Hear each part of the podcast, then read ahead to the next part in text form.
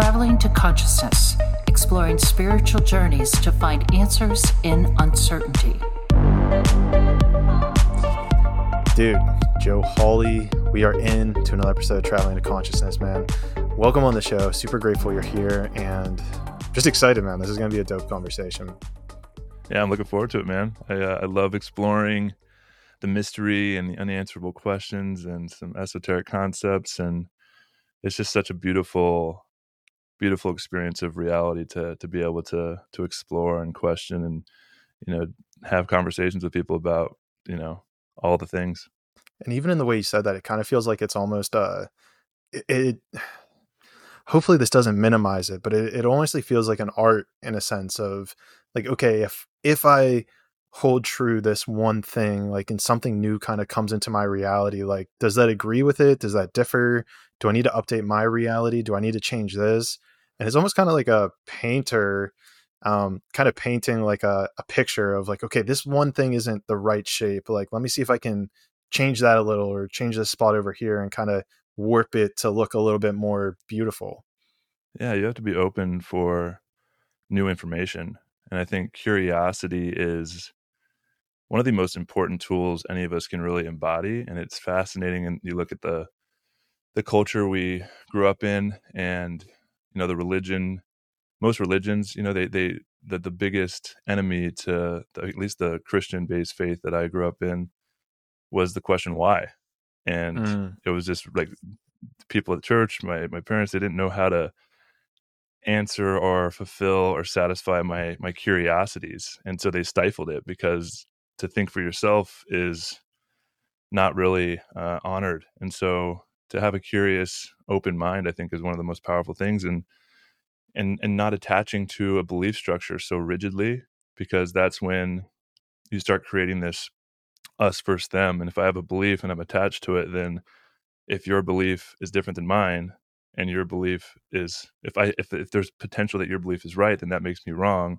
and when it's tied up when belief structures especially around religion and a religion like christianity is you know really around the fear of death and what happens when i die and where am i going to spend eternity. And so if i'm attached to this idea of like i know what i'm going to do when i die because of what i believe if you believe different and there's a potential of that then that makes me wrong then what happens when i die. And so i get attached to it which creates a lot of other out there different from me which creates a lot of conflict instead of being open curious and you know, on this journey I've been on, you know, I've, I, when I first walked away from the NFL, I was like deep seeking. I wanted to know the answer and I was very curious and I explored all these different avenues and we can get into, to all that. And I got to a point where I realized, oh, it's, it's a mystery.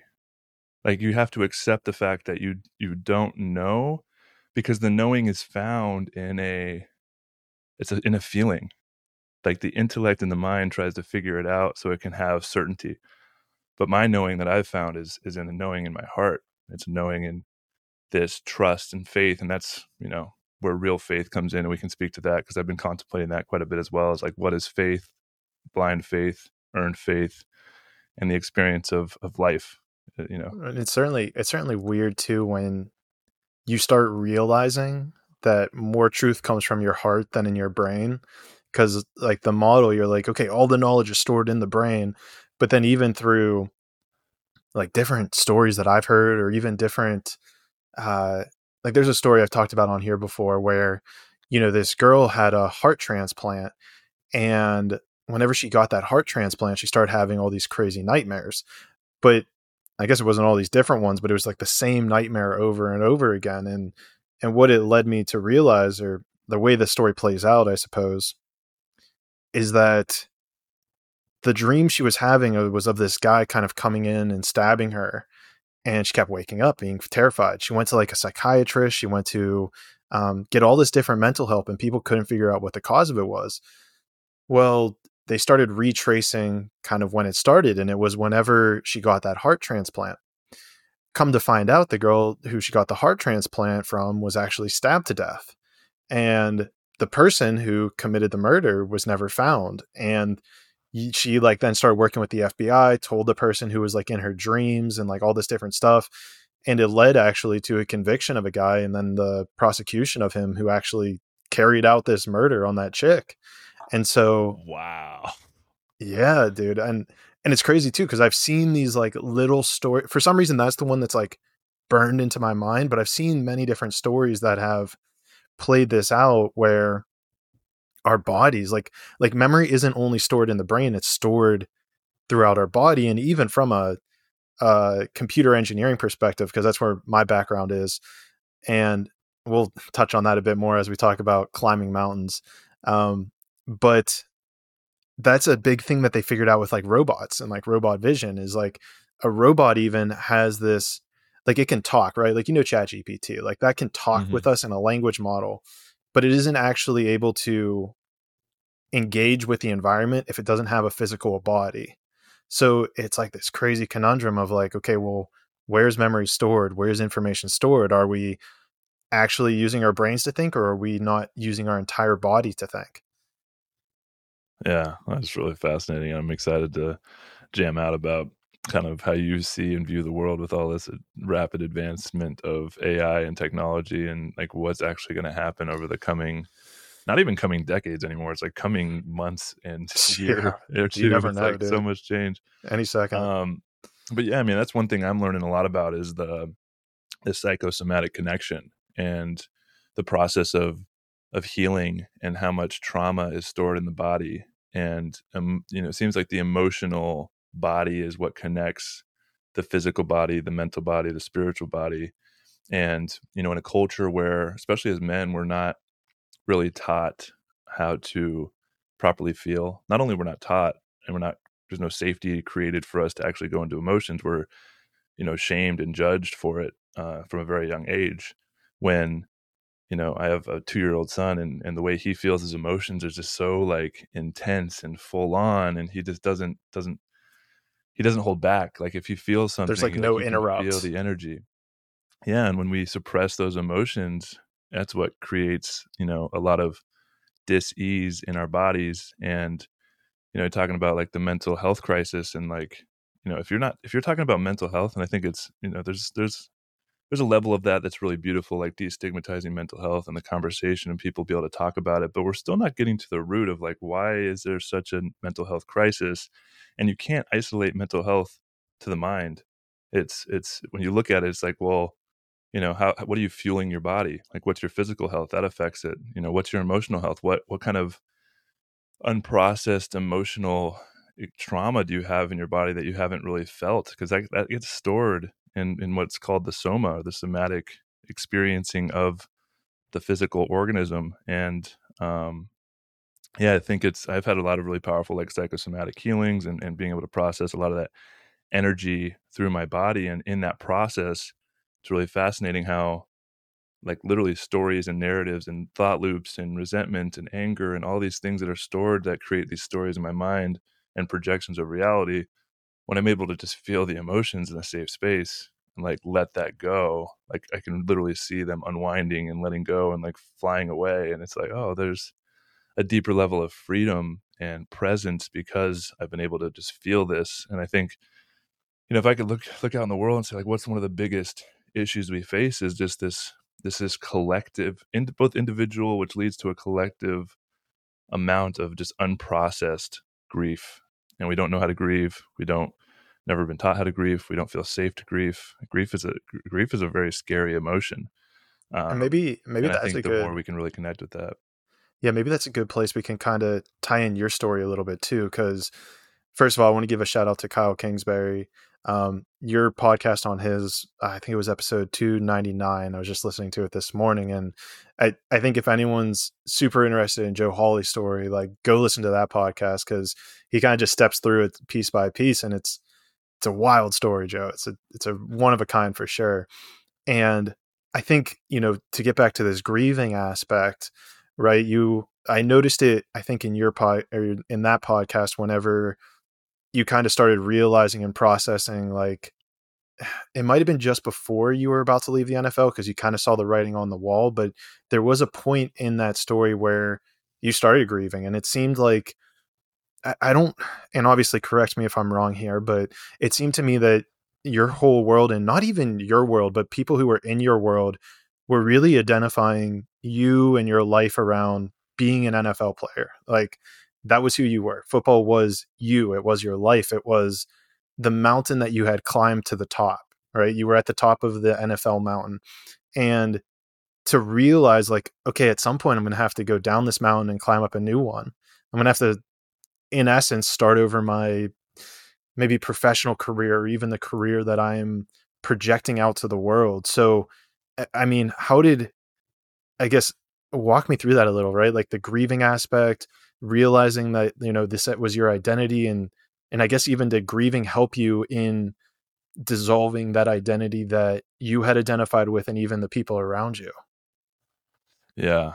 Yeah. It's, uh, obviously it was just, it was so much deeper than anything I could have ever imagined. And I think that's one of the challenges, you know, and I'm super grateful for it because at the age of 29, I got to uh, confront things that most people don't really have an opportunity to look at until they're, you know, facing re- retirement at like 65. So the fact that I was accomplished like my childhood dream, was making millions of dollars, had basically t- enough money to buy anything I ever dreamed of as a kid, had the the beautiful partner I was about to marry, like everything was looking like it like it was this is it. And I, there was still something missing.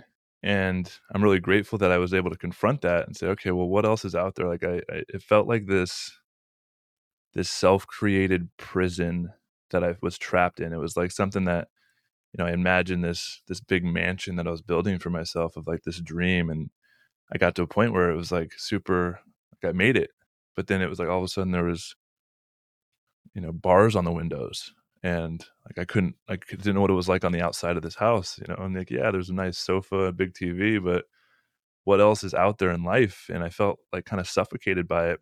And you know, I'm I'm someone that you know had my head on right and was in you know really like prepared i guess you could say for this thing but it's something you can't really prepare for and uh you know i was really surprised you know as someone that always said because they, they like there's people that want to support athletes, right? And like the teams are like NFL stands for not for long. Make sure you have a backup plan. Like you can't play forever. And so these things are always kind of like preached at you.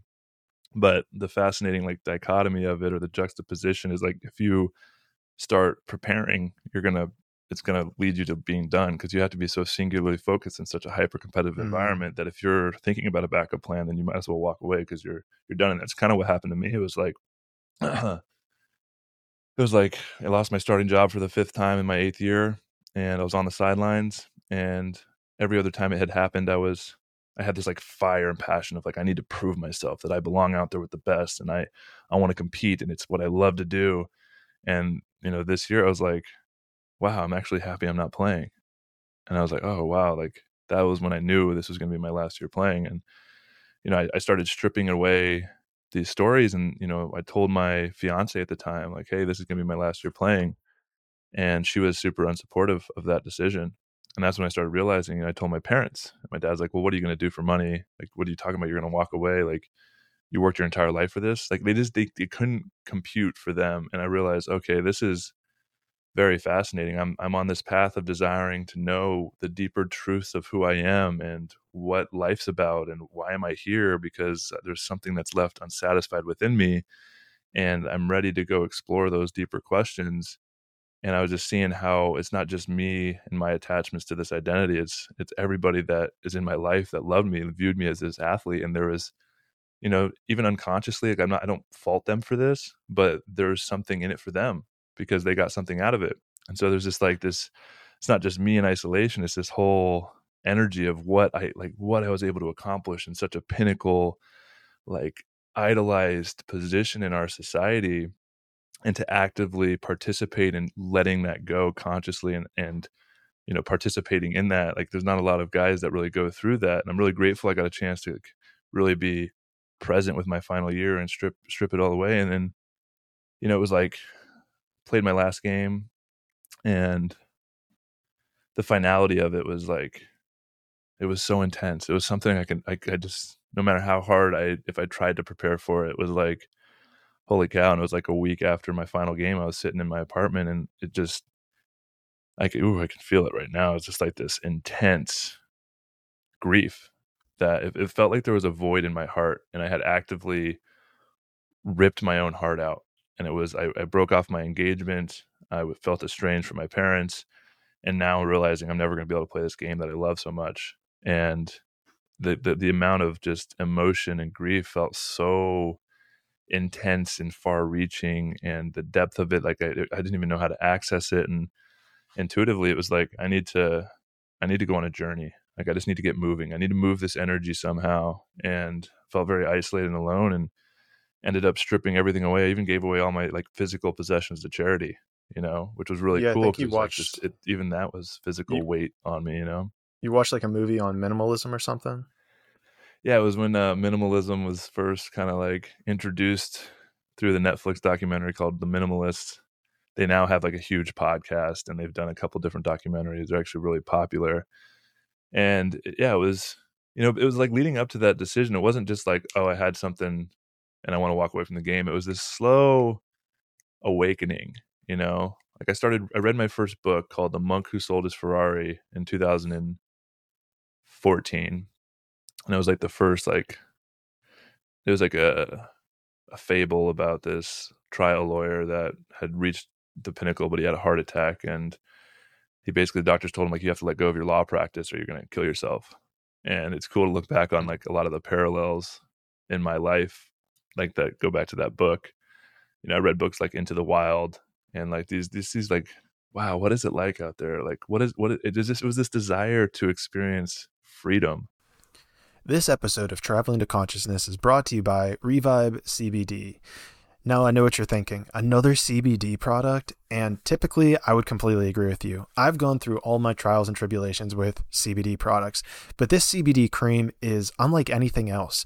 Honestly, I don't know what it is, but there's something in the technology of it that it helps absorb into your skin and actually get to the place that aches and soothes your muscles almost instantaneously. It, it's close to instant. It's probably about a five to 10 minute activation that I've noticed, but sometimes it goes a little bit quicker. And so I know it can be difficult for the find the right one, and this was my personal favorite that I found after long enough. I don't want to go back to that dark time, but I found it. It works amazing, and the creator of it is an incredible guy. So I highly recommend you click the sponsors link below, click on the Revive CBD tab, and get yours today. Revive CBD. Feel better, live better, all premium, all natural CBD products. you know and it was just uh Or even like interesting what i think a lot of people like go ahead What does what does freedom even mean? Like Yeah. the level of that. i keep, keep i keep accessing like deeper and deeper layers of what it is you know and it's like how deep does the onion go because there's so much tied into the the programming and the indoctrination and you know i'm getting to deeper layers now and we can we can dive more into this but you know even like the spiritual path and like realizing like what is true abundance what is true freedom like these questions and you know i bought a, a 72 acre uh, piece of property about a year ago 90 minutes outside austin and um really starting to confront like what what is what is actual spirituality? Like what is what is sovereignty? What is freedom? And what i'm starting to really connect with because i did this uh, this cleanse just recently as well and we could dive into that uh, where i like really questioned and like was was basically clearing out my my body. It was a gut reset and there was like a parasite cleanse involved. And realizing and talking to the uh, my friend that was kind of helping support me through this process was how much toxins and poison there is in not only our environment but our food system and how disconnected all of us are from where our food comes from. And even sure. you know organic food is like the the, just the soil is not as nutrient dense as it used to be. And so even this like healthy good looking organic fruits and vegetables doesn't have the the nutrient dense like energy and frequency that our body really needs. And i mean that alone and then like obviously all the processed foods and stuff is like our body doesn't process that as nutrients. It's like uh, poison really and so i'm accessing like i eat really healthy and then i'm going through this detox. I'm like holy cow like and i it, like when i i felt so like connected and and clean and my energy levels were like super consistent. And you know me and my, my partner are about to move out to our land and and she's getting into like permaculture and and growing our own food and what does that look like? And going through this detox at the same time was like really connected me with what would it feel like to be in right relation with my food and grow my own food and love and nurture and care for the plants that are actually feeding me and my family and my community. And there's a a deeper spiritual component to that and the frequency and I, I don't know what that's like but i can only imagine the the expansion of freedom and sovereignty and spiritual connection when i mean there's so many different layers to it but even like the fear of we talked about earlier like what's going to happen in the next couple of years and I, that conversation comes up a lot especially in you know in kind of the the spiritual communities or people that are like really questioning the paradigm and like where, where do we head and, and what do we do and there's a potential of real catastrophic failure of systems and and the chaos potential chaos that could ensue from that and so it creates this like underlying fear of like what do i do if i'm reliant so much on the system? And so i think there's this like it all points back to food. It's really really fascinating. Like how do we cultivate and, and grow our own food? And that knowing that i have food that can fuel my family like what else do you really need? You can that's when you can really start breaking down and like distancing yourself from the collective paradigm of what society tells us is reality and be able to actually start building a new a new system what that looks like i don't know but i know there's a lot of people um, you know like kyle kingsbury is doing really great things out at the farm in lockhart and learn i'm so grateful for him because i'm learning so much and i have a lot to learn and i have no idea what i'm doing mm-hmm. but it's like we, we started by planting our garden you know we have a garden where we're just planting food putting it in the ground and seeing what happens and there's something really fascinating about connecting with food like nature is so abundant you know like we have this uh this avocado seed from an avocado that we got at the store.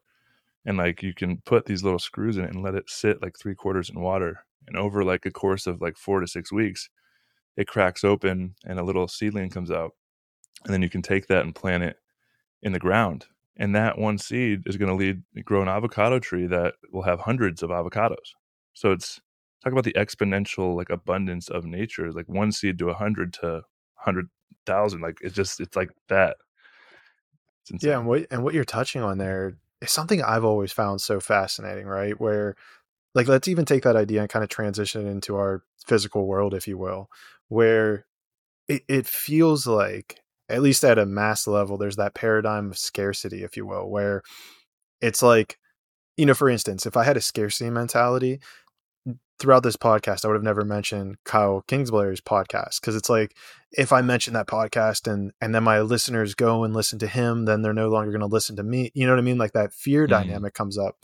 But even as you're kind of laying out right there, I mean, how many avocados are there sitting in grocery stores all across the world? And yet we could take 30 seconds to kind of just plant one. Of course, I know some people were probably living in situations that it's not feasible from an environment point of view but it's like how have you found a way or like a way to cultivate or realize that you know we're part of nature? Like we all have that intrinsic ability to a be the seed that kind of grows into the plant that can feed all or even find ways to create and plant seeds so that more people are able to prosper because of it. Yeah. Wow. It's a big big question. Um know, I think it's yeah, it's the it's like Charles Eisenstein says, right? We're moving from this this story of separation into this this story of interbeing. And I mean the whole the whole paradigm that we are separate from nature is like it's really quite fascinating. And you know, these lower frequency uh, energies of like scarcity and fear and worry and shame like all of that creates is needed to create this, the very structures that our economic system and kind of every financial systems or socials like all built on this idea of lack. Because if there's and it's artificially created and charles eisenstein has a really good book called um, sacred economics which is a little bit dense and academic in parts and a little bit over my head to be honest. It's but it's really really powerful some of the concepts i had never heard before and like how how debt works and how artificial scarcity creates you know this environment that we live in and it creates an, by definition an unsustainable future because there's always more to be had and we never feel like we have enough and it what's the name of this book dynamics i might need to look this up sacred economics sacred economics Yeah, anything by Charles Eisenstein is really, really good. I don't think I've Um, ever heard his name before. Oh, you got to check him out. Yeah, him and Zach Bush are like the prophets of our time. Zach Bush is a medical doctor who's um, really connected to like the food system and how like what's really going on with like soil health and our gut health and how it's all connected. And Charles Eisenstein's like a philosopher and he's a economist and talks about macroeconomics and you know stuff that I can't even really regurgitate because it's like pretty it's super dense. But it sounds Yeah. like you it sounds like you pulled away something from it, right? In regards to this 100%. artificial scarcity and and how we're able to become the abundance, let's say, in the world. So what I I didn't mean to cut you off. I wanted to make sure we nailed down that that book title though. Yeah, totally. And then what I've been I've been you know I'm, I'm really into uh like I love channeled texts. I don't know if you're into into that at all. The law, have you Um, come but- across the law of one?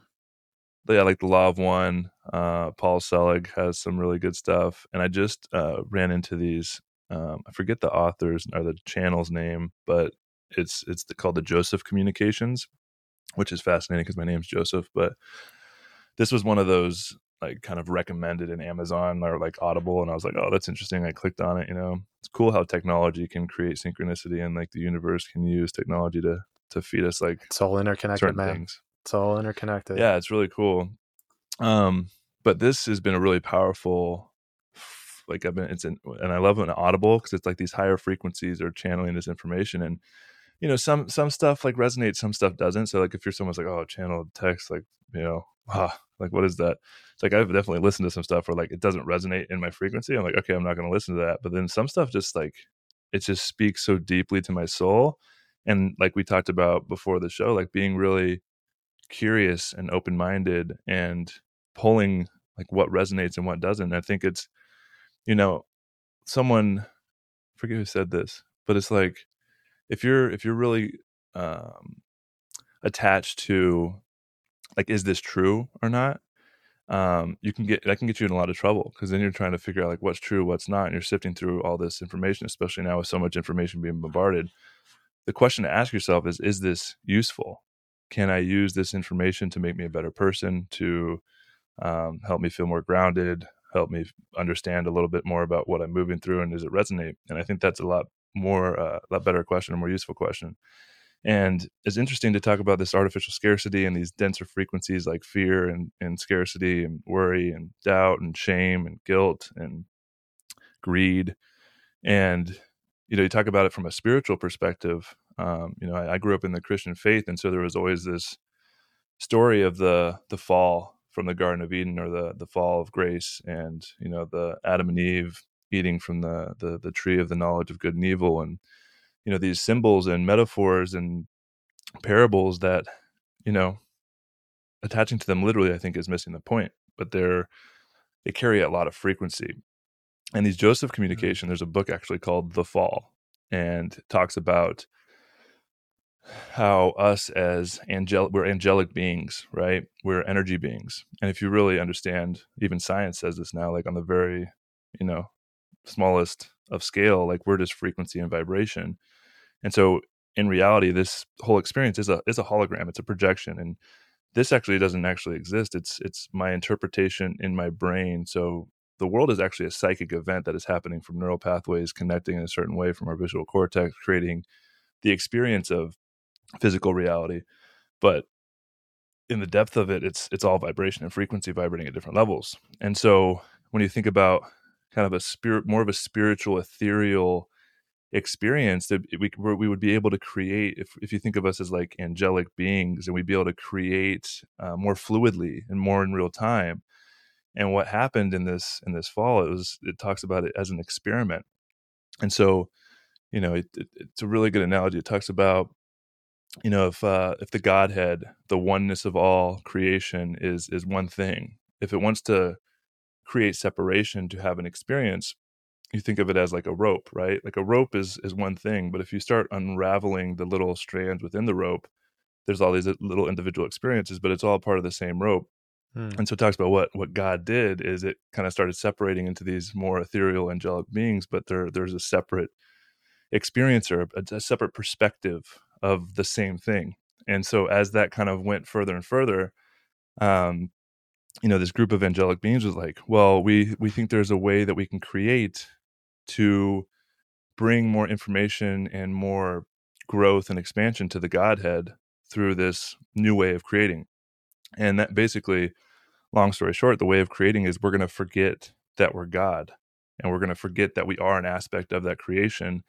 And we're going to, which led to this deeper frequency of fear, scarcity, lack, like we're, we're not connected to the all. Mm. And what that has created is this, this amnesia of who we are and what we're here to do.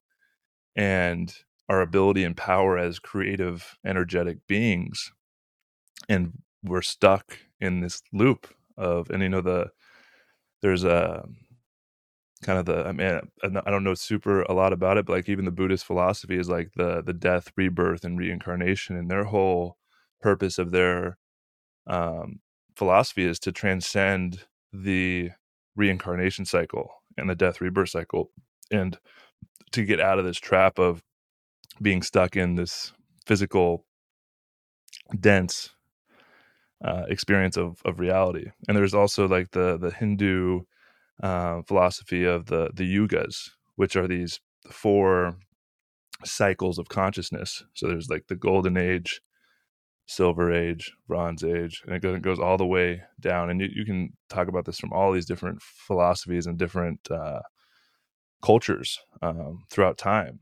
But we're going through what's called the Kali Yuga, which is the the densest frequency of destruction and fear.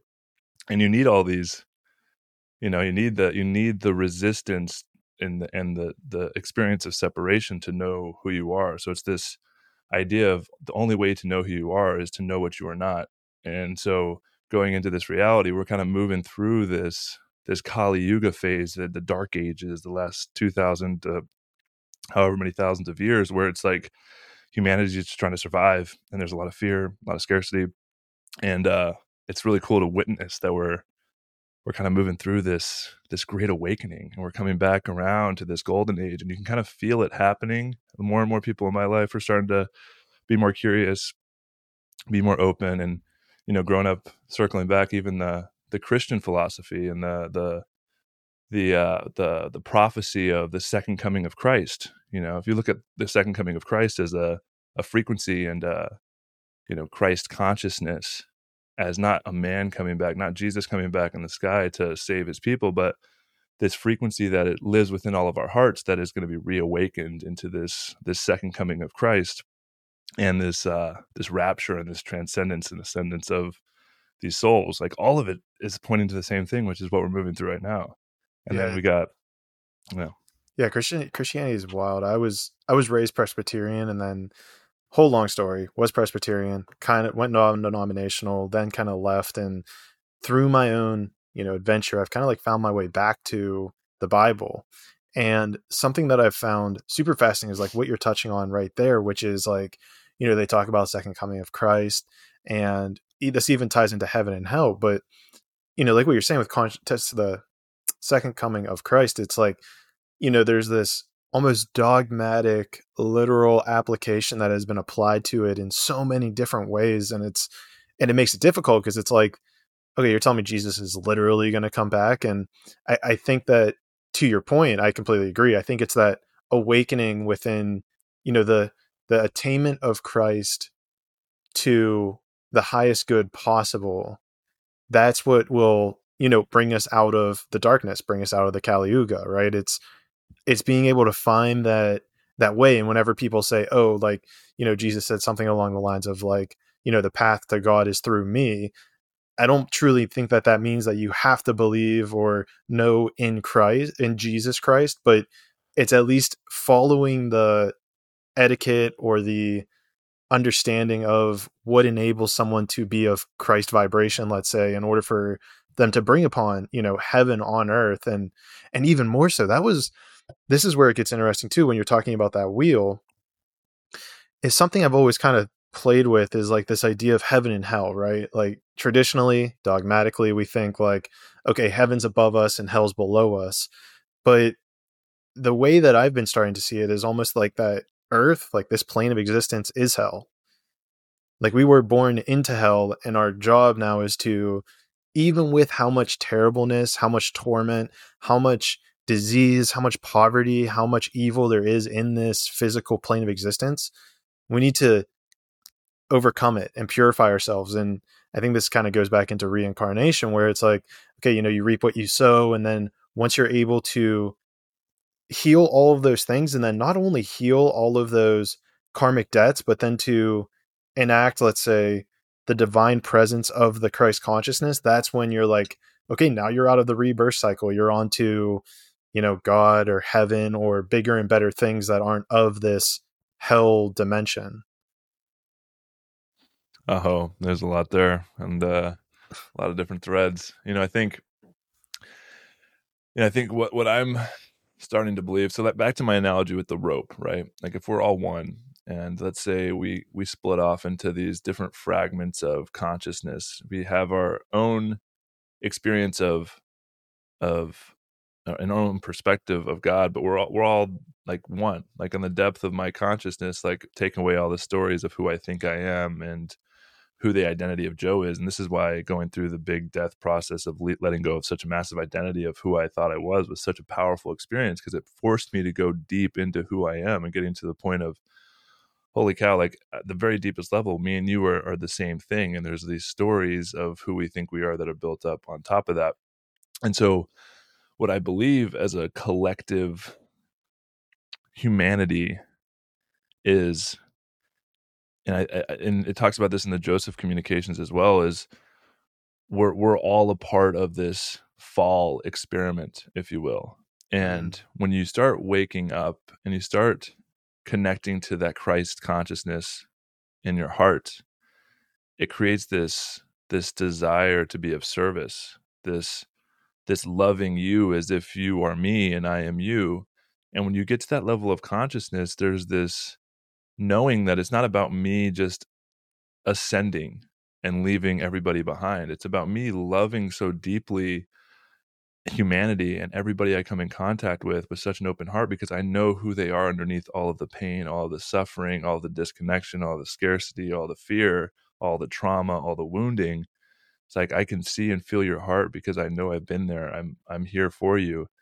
And I truly believe as souls, as spirits, none of us are fully able to just ascend and like leave this experience through that death rebirth process until every last soul as a as a collective conscious you know multi perspective organism being energy field whatever you want to call it decides together to to to heal so profoundly that we're just deeply connected to our hearts. And so there's the story of you know, in Buddhist philosophy of the the Bodhisattva, where these souls that they take a vow that they'll keep on reincarnating even though they they have you know the potential to ascend into these higher states of being these higher frequencies these higher dimensions but they're going to choose to keep coming back and, and and continuing to infuse this level of consciousness with so much love until every single last soul walks through the door and so there's these courageous beings that come back over and over to hold the door open for more and more people.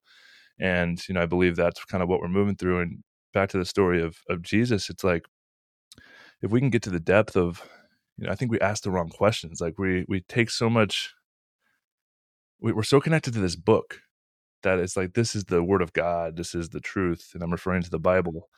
And to even just do a little bit of research on when the Bible is written and who wrote it and it it's it's not you know it's interesting and um way after jesus was even on earth and um we get so attached to the book and you know i started contemplating like well who is this jesus character you know like what was he actually teaching who would he what would he feel like who would he be like to be around if he was here standing next to me right now and when I've you know connected, because part of my journey, like I had so much resistance to to Christ and the word Jesus and the word God and the Bible because of my upbringing, and it just created so much fear and shame and judgment that I had turned away from it pretty mm-hmm. radically. And my curiosities and desire to seek truth for myself led me to you know reading about all these different ancient you know religions and philosophies and Eastern mysticism and yoga practices and plant medicine and shamanism and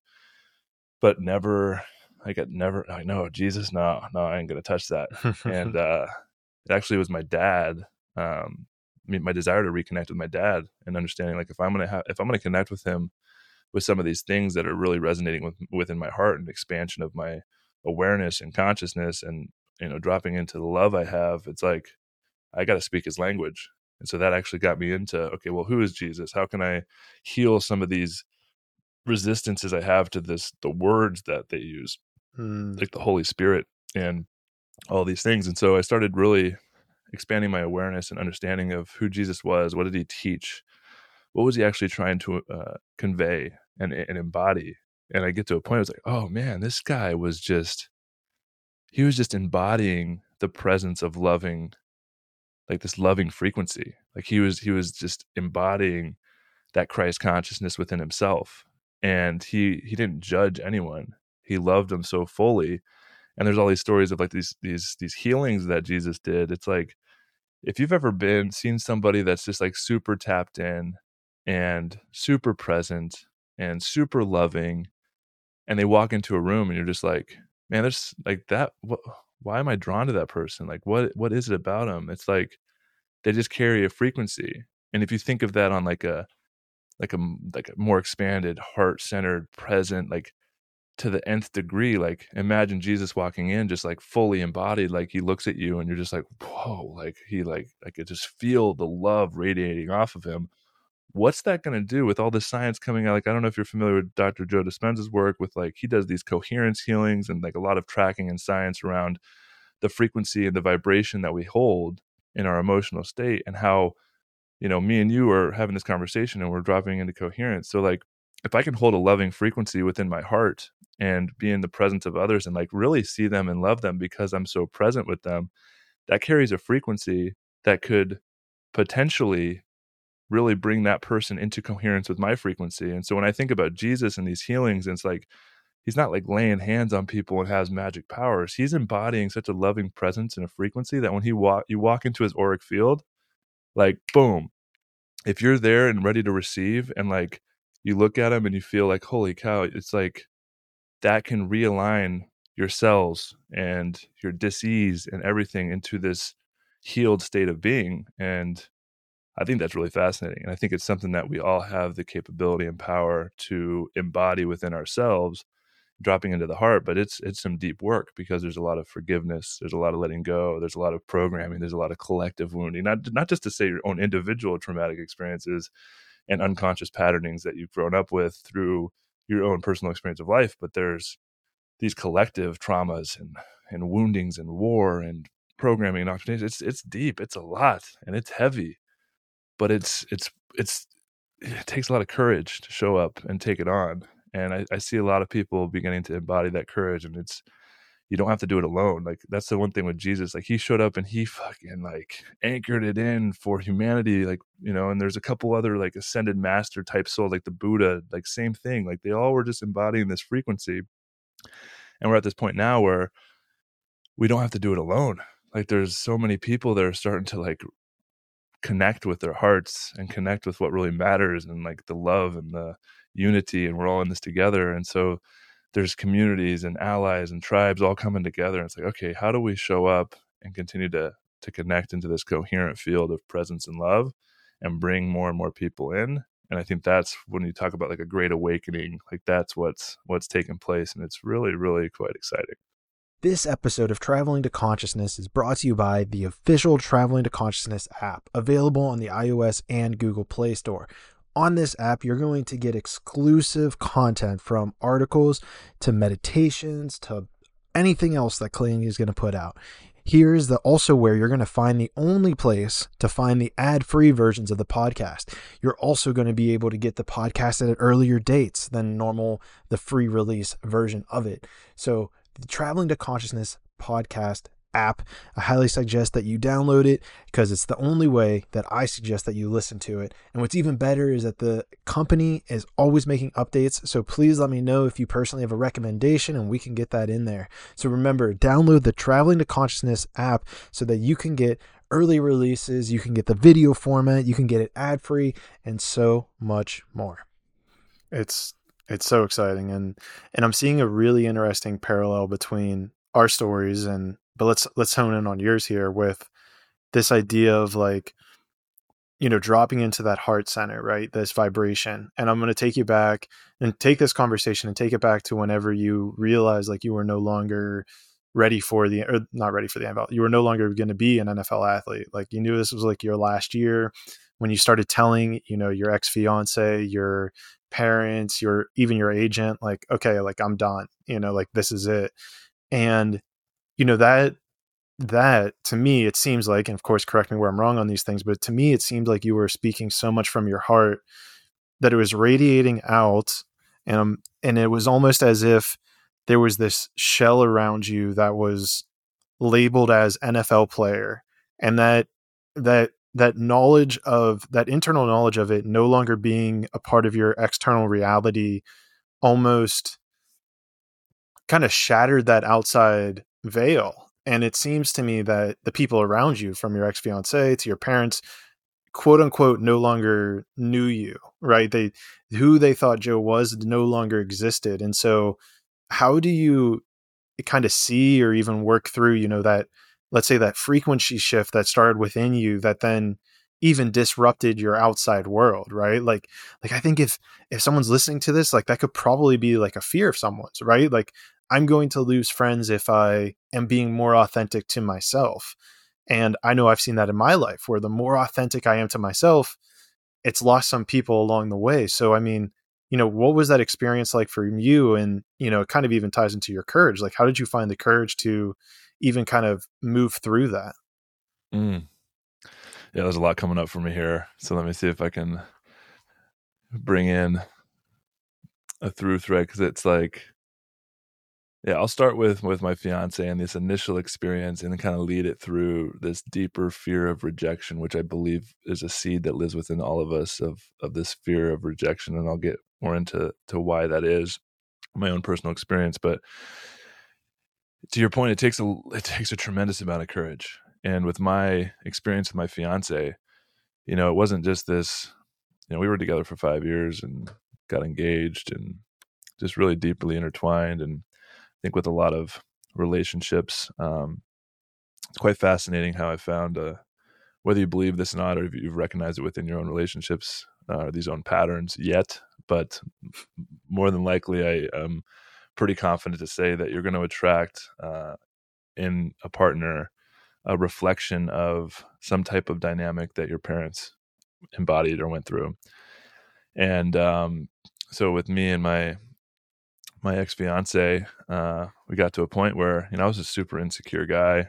Uh, I was an offensive lineman. I was you know 300 plus pounds and had some body dysmorphia stuff, still deal with that after losing, you know, 60, 70 pounds. And we can get into that as well. But it just wasn't like a, you know, although I was an NFL player, I made all this money, like that had some deep insecurities and some deep shame. And it was all tied up into a lot of different things, you know, the religion being one of them, society, culture, all of it. And, and it got to a point where as I made, I, you know, I told my fiance like this is gonna be my last year playing, and she wasn't super supportive. It it brought up this this pattern that we had been experiencing our entire relationship, and um, really the breaking point was, you know, we went to a couple different therapy sessions, and I got to a point where I understood like I'm I'm not able to share my feelings without it being turning into this big fight, and mm. you know, sitting with a therapist was like bringing awareness to like okay i need to be able to share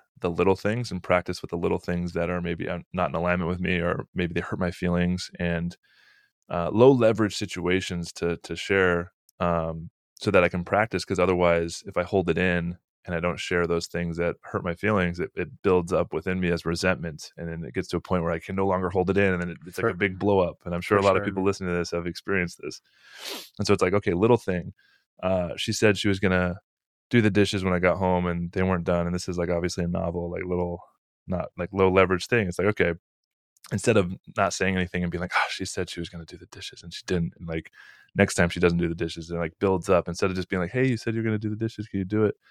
And so I, I was like, okay, I'm going to practice that. But then what would happen is I'd go, "Hey, you said you were going to do the dishes and and uh, you didn't," and then it would turn into this huge fight because she would get defensive and like her patterning and like all of that come would come up and it would turn into this huge blow up and i'm like i can't get this right you know like I, am trying to practice these little things but then it would turn into this big thing and so that would create the story of like i just won't say anything if it's a little thing because it's mm. not that mm. big a deal so we got to a point anyway i'm painting all that picture because we got to a point where i was you know probably halfway through my final season and i was sitting down and and we I was trying to practice this thing and and like a similar experience I don't remember exactly what it was that happened and she blew up at me and I felt so defeated and so like shut down and I had this moment of man I'm just to I'm just not to say anything. Like I was I gave up it was this feeling of giving up like I'm just not to ever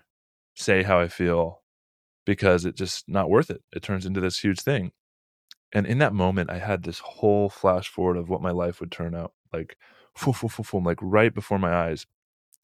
And I saw me sitting in, as my dad, sitting in front of my mom like 20, 30 years before. And how he had a similar choice right in that moment of, I'm going to give up and be defeated. And I said, no, I I'm not going to make that choice. I can make a different choice here. And I love this woman so much, but I can I, I can't and I don't know if I had the language for it at this time, but I can only love somebody to the extent that I love myself. And I love this woman more than I love myself. And I'm willing to just give up my vibrancy, my life, my future, like everything I want to create because I love this woman and I just don't want to hurt her. So I'm just going to like not care about how I feel and i was like no i need to i need to make a different choice and that was the like the the anchor point of when i knew like i need to break this off and i need to it was one of the hardest things i ever had to do was like ripping my own heart out as a quick and, as a quick question did did you ever ask your dad if that was a a thing that he had to encounter or like overcome in his life or like something that like that that vision that you had did you ever confirm with him or ask him about that yeah, so me and my dad don't have a super tight relationship. He's and I can get into more of that as well. Um, but we never really discussed it. I, I, I think the way I could paint some context for that is, I had these moments when I was like in high school and I was younger where my mom is a little bit, you know, she's emotionally manipulative and emotionally abusive, I would say, and um, a little bit narcissistic, and um, so that entered that dynamic like I, I saw it so clearly in my dad and i had you know a lot of people in high school like their parents get divorced and it's a really challenging thing i had this story i remember when i was in high school was like I, I would respect my dad more if he got a divorce because then he would actually mm. stand up for himself but it was like every time i wanted to do something i like go to my dad like go ask your mom go ask your mom and he'd always like so it's like it was like my like my dad didn't have any say in our family right. dynamic like my mom was the king of the household and so as a as a, a son like i wanted that connection with my dad like dad like let's father son this thing like but i never had that and so mm-hmm. that's how that affected me is my mom it was always about my mom and so seeing that in my relationship was like this woman is a, a little bit narcissistic and she's a little bit emotionally manipulative and abusive and and it's it's interesting how people find each other with these patterns and on a spiritual level like we're just mirrors so that we can see these things as reflections so that we can work on them within ourselves. And so the challenge there and i think this is where a lot of people get stuck is you have to go on your own journey of self-discovery you can't you can't be a victim of like this person's doing to this this to me. Like there's something within me that's allowing this to happen and the boundary is like i need to sever this connection and there until i sever that connection it, it, it will create actually create an opportunity of maybe we can come back together but if we stay in the energy dynamic it's never going to get resolved or healed and i think if i'm you know obviously these patterns still come up with me and my my wife now they're a little bit more subtle and we have more awareness so that we can come together and like okay there's something off here like let's grow together and work on it together. At that point in that relationship it was like you know i was so attached to this beautiful woman that like and I didn't I was scared of being abandoned and like all these different woundings that came in and so I made that decision to to break it off because I didn't want to end up like my dad and I knew that I had to figure out who I am and I realized like how can I expect these people in my life to love me for who I am when I don't even know who I am And so I was able to like really connect with that and go on this journey of like, I need to figure out who I am before I get into any type of relationship with anyone and, and who is Joe Hawley underneath this identity of a football player. And until I figured that out, I couldn't expect anybody else in my life to figure that out for me, you know? Right. And I think, I think there was also, there, uh, there was also a moment or maybe two moments. Uh, I know one in particular. I'm not sure which point it was in your timeline, but whenever you were essentially the 54th man on the roster, and they like called you into the office to cut you, and I remember you talking about this. There was a moment there, and I'd love to hear your words of it. But you actually vocalizing it and how it actually prolonged your NFL career. Yeah, st- standing up for myself for the first time. Yeah, I mean, so to to paint that picture do you think that was the first time that you ever stood up for yourself? I guess also. Yeah, there was probably a few moments, like definitely the biggest turning point where that experience was because I think every like the first gr- great awakening everybody has to go through. Every like the first one is taking responsibility for where you're at in life, like radical responsibility, like going from that that lens of life is happening to me to life is happening for me. And that that shift right there is is is so profound and it's it's the initial thing that like if you're if you if you think you're a victim of your circumstance and every like you can everybody goes through all sorts of different things but until you start taking responsibility and back to my story with my fiance like i could have either given up and been like oh i'm just like this is just my life but taking responsibility was the hardest decision in that moment it was like i if i'm taking responsibility i have to actually pull myself out of this relationship and destroy like all of my connections or relationships by like disconnecting myself not just from the relationship but from football and all that that took into that. And so this was my initial and there's like little things that happened throughout my career was like my ego and football would get a little bit too big because i was always you know the best player on the team and like sometimes I act like my shit doesn't stink, and my coach would have to give me like a kind of a little bit of a, a, a, a ego check. And so there's like these little things, but this was like the biggest moment. What happened was, you know, I going into my third year, the starting center was set to to retire. Uh, he was a 14 year vet, and they they drafted me to kind of replace him. And that's the story I had. And so I was kind of waiting for him to retire and not really going out and taking the job and like earning the job. And it was just, you know, this young player just like, okay, I'm here. And this guy has been around a long time, so I'm gonna wait. And so he was set to retire. And going into that off season, uh, I was the number one center on the roster. And I was just creating this narrative of like, okay, it's my job. Like I'm gonna do this thing. I'm gonna have my own 10 plus year career and and this is it. This is what I've been waiting for. And going into that year's draft, um, you know, I'll kind of summarize the story is we ended up drafting the, the top center in the, in college football. And it felt like the rug was ripped out from under me. And that created this this downward kind of victim spiral where, you know, I was kind of blaming everyone else, pointing the finger like the strength coach doesn't like me, the head coach doesn't really understand. Like they're going to figure it out at some point because this guy's not as good as me and just like this this projection and this victim mindset and that led to you know alcohol abuse you know taking pills and you know i think my my, my definition of of uh, abusing those types of things is so much different now. It wasn't like super destructive but i was definitely using these things to cope in an unhealthy way. And i mean in a way that back then I, I would say it was destructive uh, in the fact that i was just like numbing out started showing up uh, in my body language and the way I was showing up to the facility and ended up leading to me getting suspended for a PED drug test and got suspended for four games. And so it's just like on this downward spiral. I was like, okay, when I got suspended, it was like this awakening of, okay, like, wow, I got to really like pull myself out of here. Like this is not, not leading in the right direction. And so when you referred to the, the 54 men on the roster, so those that watch football, there's 53 people on the roster, but when someone gets suspended, when I came back from my suspension for that week, the team has 54 is able to have 54 on the roster to make a decision so they don't have to make a decision excuse me right away they can feel into because when i was suspended they brought in another uh, practice squad guy from a different team to replace me on the roster for those four weeks so when i came back they got to make a decision and they had made the decision that they were going to cut me and when i went into the uh, into the front office. You know, this is week week 15 or 16 we're we're like 12 and 2 at the time going to be the number one seed in the playoffs like having a very successful year. All the while like i feel disconnected from the team i'm depressed i don't feel like i'm contributing because i'm on the sidelines and so i didn't get to really feel a part of that that run and that success and you know i went into this uh this meeting where they were going to cut me and i knew what was going to happen and so going in there i'm like i'm going to tell them like how I feel. Like I'm not just going to like roll over and take this. Like I'm a good football player. And they just don't see that.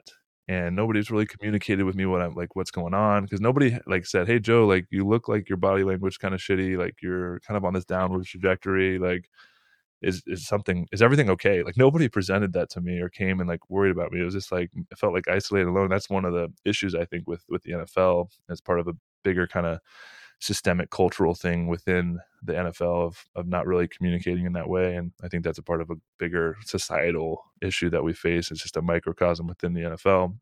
So I went in kind of prepared to speak my mind and something really fascinating happened when I sat down and they they said the words. Like I knew it was coming, but they're like, Joe, we've decided we're gonna let you go. And in that moment it was like, oh, I was I was flooded with this feeling of regret. And that regret was like all of that victim mindset of like pointing the finger like it's this person doesn't like me this person doesn't know and like outside of myself what that regret did was like it flooded all of that energy back into myself. Mm-hmm. and i was like hmm. oh my god. Like this feels so icky. Because i knew that i didn't i didn't do the things i knew i needed to do to be my best. There was things that immediately came into mind of like oh i could have worked harder. I could have shown up and practiced harder I could have tried to improve my leadership.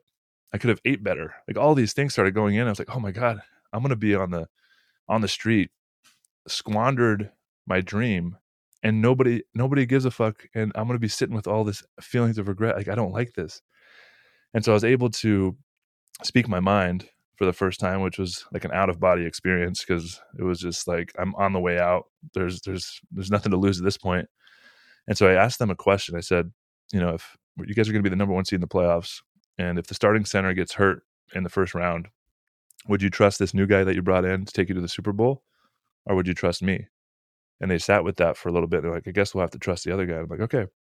So I went through the whole cut process, and about 15 minutes into it, I was about to sign the last papers. They called me back into the office, and they said, "Joe, we thought about what you said, and we're going to keep you on the on the roster as the 53rd man." and you're going to have to work your way back up, but we're going to give you a second chance. And in that moment, everything in my life changed because I promised myself, like, there's going to be a day when I'm no longer playing this game that I love, but I do not want to feel any ounce of regret that I could have given it more. And I want to walk away on my own terms. And so I ended up really like going into that off season and like shifted everything. Like I was the first one in the weight room. I was working hard. My mindset. It was like my first experience of like becoming the creator of my reality and shifting my circumstance. Not being a victim of my circumstance, but really showing up and trying to shift them. And there's still a lot of ups and downs, but it changed my foundational belief that I'm going to do everything I can. And if that's not good enough, I can live with that. But at least I'm going to try. And I mm-hmm. ended up playing another five years. I started in another 35 games and made enough money to ended up, you know, retiring when I did. That's crazy. And you feel like that was that was the biggest point where you're like, oh, I need to stand up for myself. Like this is this is going to change everything. Yeah, and part of that responsibility piece was like, you know, going into that off season is when I uh, you know, we had a. I, I was blessed enough to play with uh, one of the greatest tight ends ever to play the game of football, which is his name's Tony Gonzalez. He played 17 years. He's the first ballot Hall of Famer, and that season he was retiring, and his um, final game of his career, we didn't. It was the it was the following year, and he, uh, I think we were like, I don't know, four and 12 or something. We ended up missing the playoffs, and so his final game um, the Saturday before the game, he got up and he wasn't a big rah rah speech guy, but he like felt called to because he had such an illustrious career to say a few words to the team, and he basically talked about how he found success in his life and why he made it so far, and he said he said three things that had a direct impact on his life and his success, and I forget what the other two were, there was probably one where around it was around taking responsibility. I'm sure it was fascinating that we are talking about that. But one of the things out of these three things that he he swore by, one of them was reading books. And I was like, I found that fascinating. Like reading books is why this hmm. guy's so successful and he's going to be in the Hall of Fame. And it's like, is that even tied to like his athletic ability? And so, yeah, catch a book football with a book. yeah, exactly. And so I text him uh, that off season. I said, "Hey, man, like part of me taking responsibility, like if if I want to be the best version of me, and this guy is telling me what made him the best version of him, then I gotta I gotta figure this out." And so I text him, and I'm like, "Hey, man, like curious, like what are some books that I should read that have had an impact on your life?" And he shared a few different books, but one of the books he shared with me was the first book I read from start to finish was called The Monk Who Sold His Ferrari, and it was the one kind of shared it. Did I share about that earlier? Yeah, we talked about it briefly. Yeah. We talked about it briefly. Yeah. So that book like changed my life, and um, it started opening my mind, and it, it led me on this path. Like the initial awakening of it wasn't it wasn't really the taking responsibility was not like a spiritual thing at that time. Like I, I wouldn't connect it to anything. Like it was just going from things putting things outside myself to like okay i like bringing it back in but that's what led me on this path of like curiosity open-mindedness and how do i like continue to improve and that's what led me down this path of really where i'm at now which is like whoa like radical responsibility and accessing these deeper deeper levels um yeah it's pretty crazy this episode of Traveling to Consciousness is brought to you by Mushy Love. Mushy Love is a latte type blendable mushroom caffeine free elixir that honestly tastes like a liquid cinnamon roll. And I know that you're going to find that on their website, but it's honestly true. It's stacked with more than twice the amount of mushrooms as any other mushroom latte. And I know that there's one in particular that we all think about, which kind of starts with the word mud, but this one blows that one out of the water. I highly, highly recommend if you even try that one to just give this one a shot. And I promise you that you will not, you will not be sorry because I just, uh, it's so good. It's honestly so good. And I want to get to a place where I can actually just, they send me these all the time for free. So please go and buy it because if you buy more, then they'll start sending me more. And it's just honestly a win win because it tastes amazing, like even in water. So even if you're cutting, even if you don't want to like put milk in or coffee with it, you can just do it plain in water and it's so freaking good. Guys, go click the sponsors link below, scroll down to Mushy Love, buy your pack today. Remember promo code Clayton, promo code, I can't even talk right now, promo code Clayton at checkout for 10% off your purchase. Mushy Love. Mushrooms shouldn't have to taste like mud. Give yourself some mushy love. And my mind's going back now because I feel like we we took this third pretty far, and I think I think there's a bow here that we need to put on, which is about the grief aspect in regards to uh, the way that the external world was putting you in a box, let's say, or putting you in the skin of NFL player, the mold of NFL player. This is who he is, right? And and I think we touched on it a little bit, but I feel like there was still a little a little something, right? Because we were talking about how men men specifically don't deal with their grieving, we don't deal with our processing of especially disidentification with a very manly thing, right? Being an NFL player. So what I mean, maybe if there's tools or even can you help us to under help me to understand like how did grieving help in releasing the attachment of that persona? And then i mean even more being okay with releasing the people who are closest to you.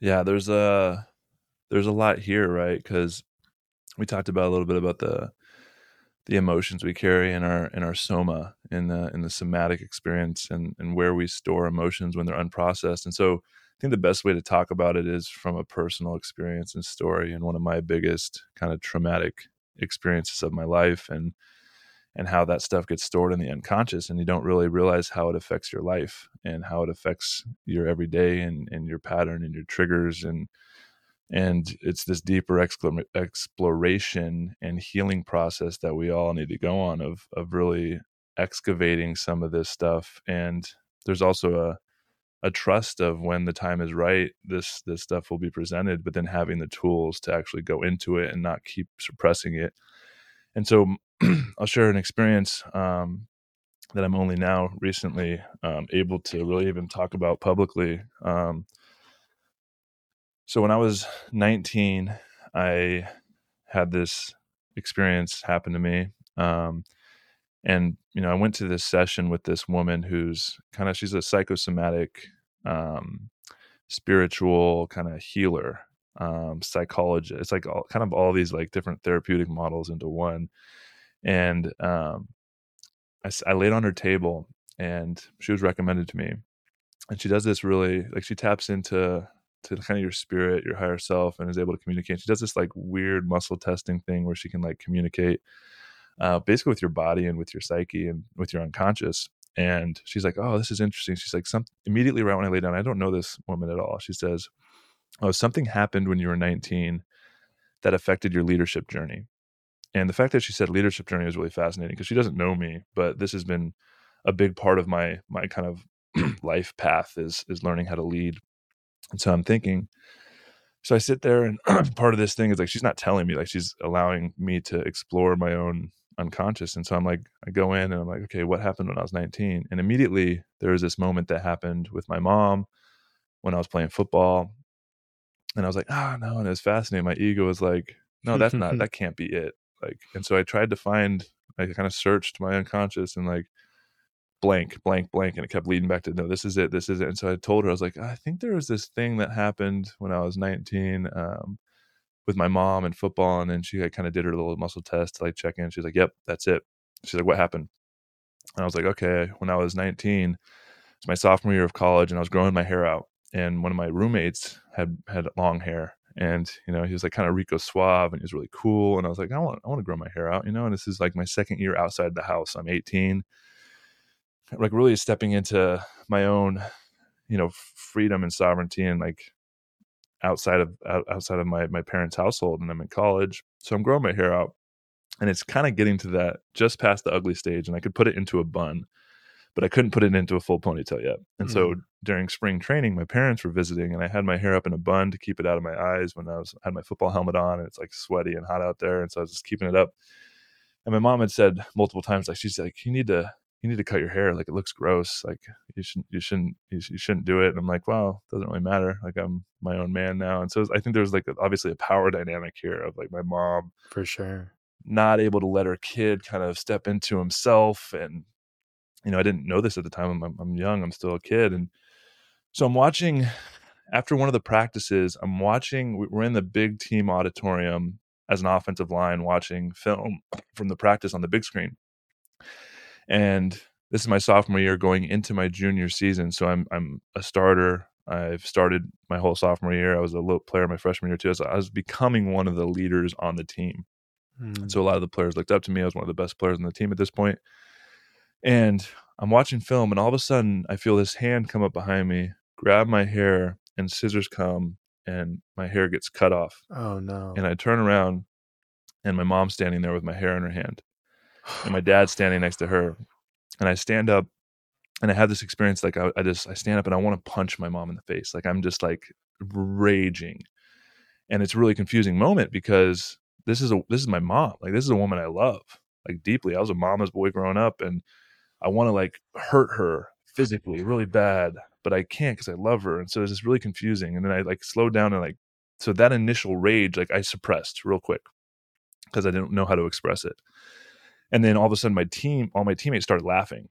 So then I felt humiliated. I'm like, oh man, like this is like humiliating. Like I don't know what to do. My mom's here. Why is she here?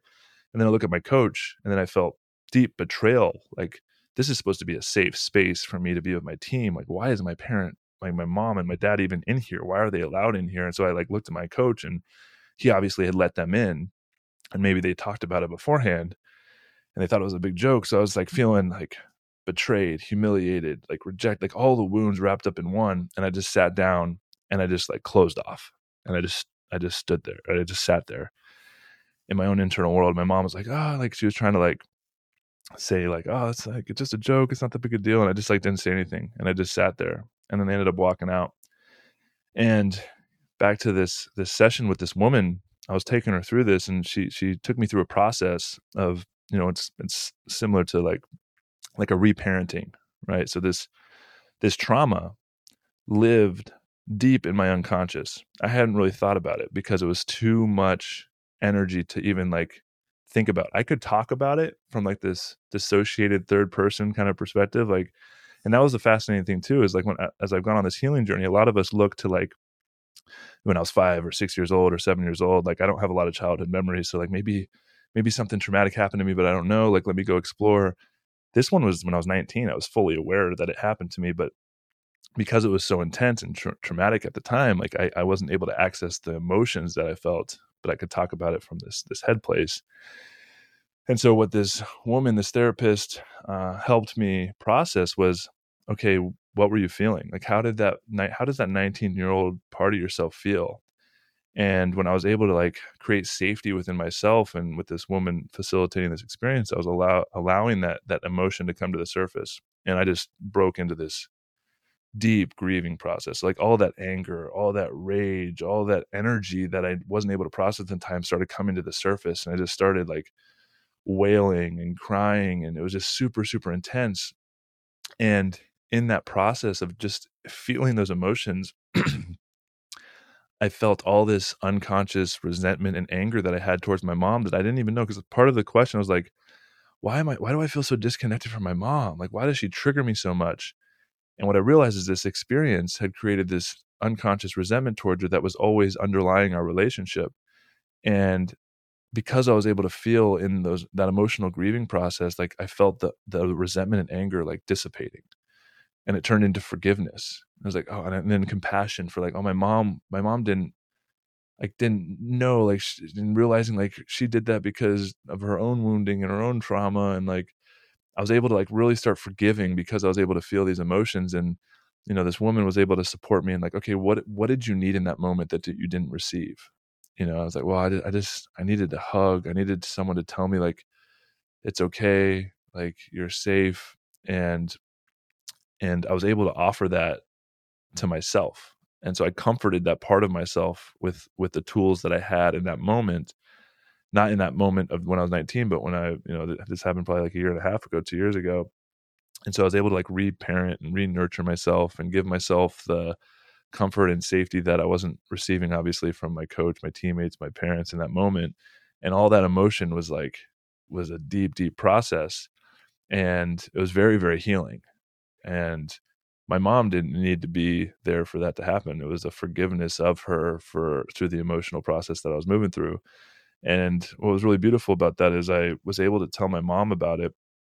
Like uh, a few weeks later, I was sitting down with her. I was like, "Hey, I, I want to tell you about something. Like, remember when 19 when you uh, when you cut my hair off in front of everyone?" And you know, I went to this.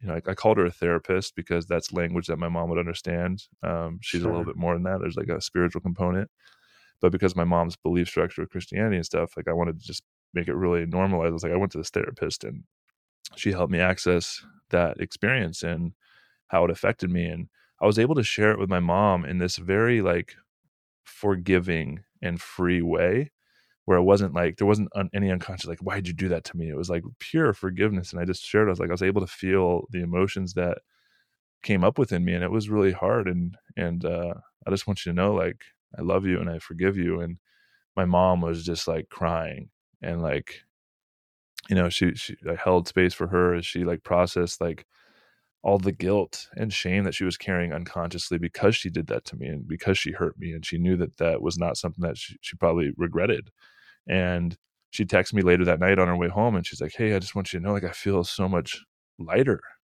and i feel in a way free of that because you know and that's how forgiveness works. A lot of us think like you know forgiveness is like the person needs to say sorry to me or they need to own what they did but because i was able to feel those emotions and forgive her for what she did she was able to let go of the guilt and regret and shame that she felt at least a little bit you know like uh, let a little bit of the steam out and that experience that we went through together is you know is, is no longer between us and i think there's a lot of other deeper layers that we're continuing to work through but i think that's a a good story to kind of encapsulate the the the grieving process that and the healing process that it's it's very complex and nuanced and, it, and it's unique to all of us and these these experiences that we have that live in our unconscious that we don't even know are there being able to go to a therapy session or a psychosomatic you know, breath work's really good for this, like releasing emotional stored up energy. And sometimes we need to feel energy that we don't even have a story of why it's there. You know, like we go to a breath work. I've had experience where I've, you know, accessed, you know, emotional releases through breath work that I don't have a, a story of why I'm feeling grief. But in the process of grieving, I feel lighter. It's very cathartic. And so there's just a lot of power in, in being able to to learn how and and develop the tools to really feel our emotions and the depth of emotions and when you go into a deep grieving process it's it's the, it's very vulnerable and if if you're not doing it that's why it's important to seek out you know professionals who can create a safe sacred space for you to, to access it because when you go into it it's it's a very vulnerable experience. This episode of traveling to consciousness is brought to you by conscious technologies llc Talk about an aligned company name. This company creating technology that will revolutionize the way that humanity is able to resonate or vibrate with the electromagnetic frequency of your phone, of your Wi Fi router, of the light bulbs in your house, of really anything. What they do is they have created these amazing minerals, amazing units that you can either place on the back of your phone, you can wear it as a necklace, or they even have like little in-house generators, if you will, that can unify the entire field of an entire house. I've experienced these things in person, and I unequivocally can tell you that it does something and it helps you feel more present, more calm, and more connected to the spiritual dimension, if you will. And I highly recommend that you also check out episode number 034, where I actually talked to one of the co founders, and it, it blew my mind away. One of my favorite episodes where we actually get into how he creates it, why it's created, and you know, if this wasn't enough of a sell for you, go check out that episode because I know that it will sell you after that. Conscious Technologies LLC, harmonizing the planet one person at a time. Yeah, I, I mean, first of all, thanks for sharing, man, because I know I know the power. I mean, I was kind of taken there. I started tearing up a little bit, so I was definitely taken to that place that you were. And I mean, first of all, thank you for sharing that. I mean, that's deeply vulnerable. I mean, I can see how much I can feel how much energy was behind that, how much of an imprint that, like, especially whenever it's a story to the point of you're 19 years old and don't even remember it. Like, that's something that you know you're getting to another layer of even understanding yourself or um, the world around you, if you will. And and I mean, I think it's even more beautiful because it touches on the butterfly effect, which when it's like when you heal something, you kind of heal the world of it. All right. And then you going through the process of even helping your mom through it. It's like, hey, like, you know, I know you were operating with the best tools you had. You know, you had your programming that brought you into this situation that, you know, now I'm here to show you that it's okay. Like we can move on from it. We can heal this patch, you know, and keep moving forward. And I think that that's, you know, maybe we can we can kind of get this to a maybe a little bit more esoteric of almost like that's it feels like at some level that's what we're all here to do. At some level, we're here to help somebody else, help other people, and and I know at some level, like even starting this podcast, it's like, you know, how do I know what I'm doing is even helping anyone? It's like, okay, well, you're helping yourself. You're learning something about yourself. I'm like, okay, cool. And then it's like, even that, you know, at some level, like sharing that story is going to help somebody else to help them to open up and even see their world in a new way. And, and it even seems like there's, there's even something, and this might be even the more esoteric is like how we feel lighter after allowing those things to we, we like forgive them or we like you know grieve through them we process them you know that ability to relax the nervous system in some aspect of the world.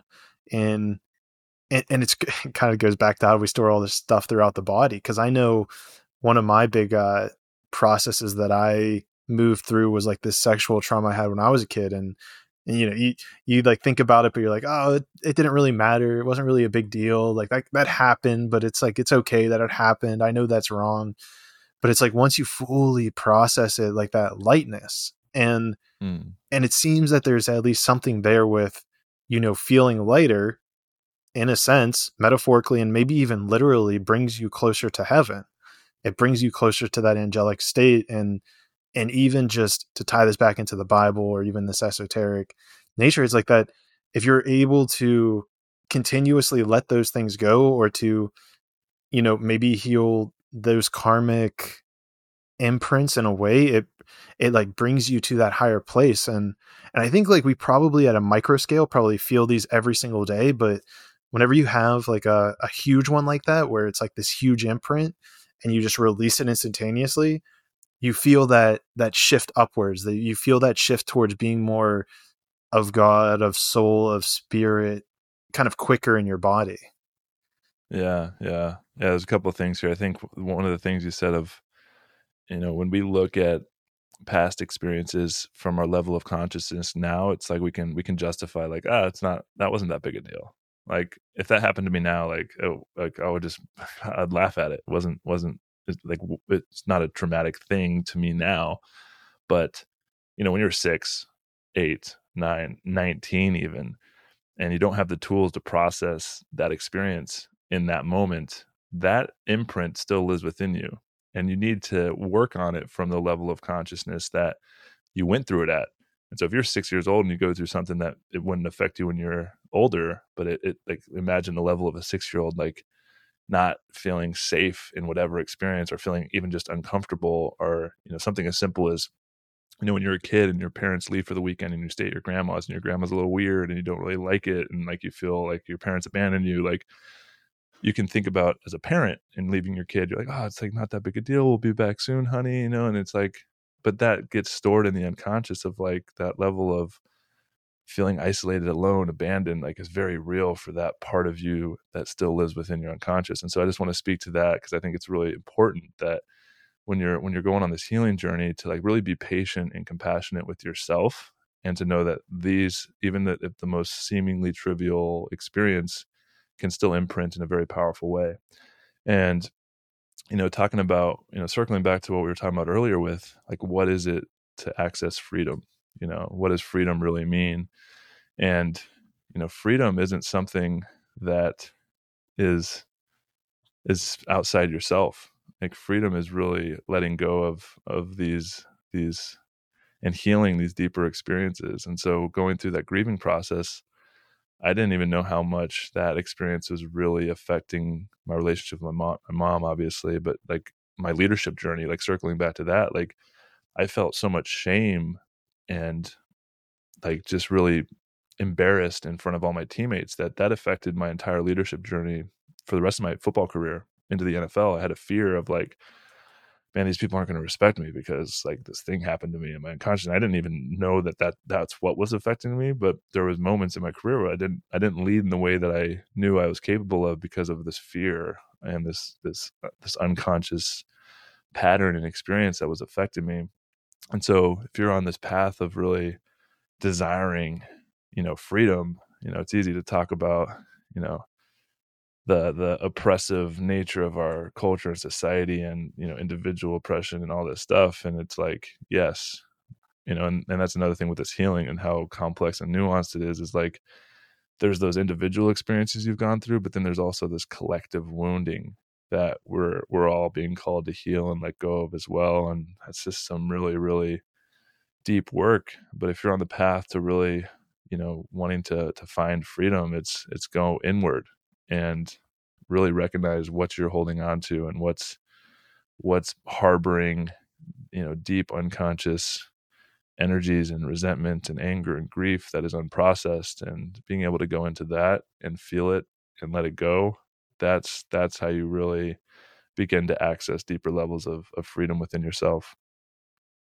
Yeah as being able to and i mean even more so i mean there's maybe these mental restrictions that we place on ourselves without even you know knowing it. I mean for your even within your story right of how that how that impacted your leadership journey right? Because it's a very specific terminology and and it was interesting because i know in the podcast I was hearing on Kyle's, it was like you were very much a leader in every regard. And so it it really begs the question. It's like, well, how much even more of a leader could you have been or can you be, you know, in this in this new path of your life? Right? Because I mean, you know maybe you weren't if, if you were a, a, you know a quote unquote better an even better leader let's phrase it that way in the nfl maybe it would have lasted longer but at the same time it's like can you actually fulfill your entire let's say mission or purpose on earth if you're in the NFL for 15 years versus like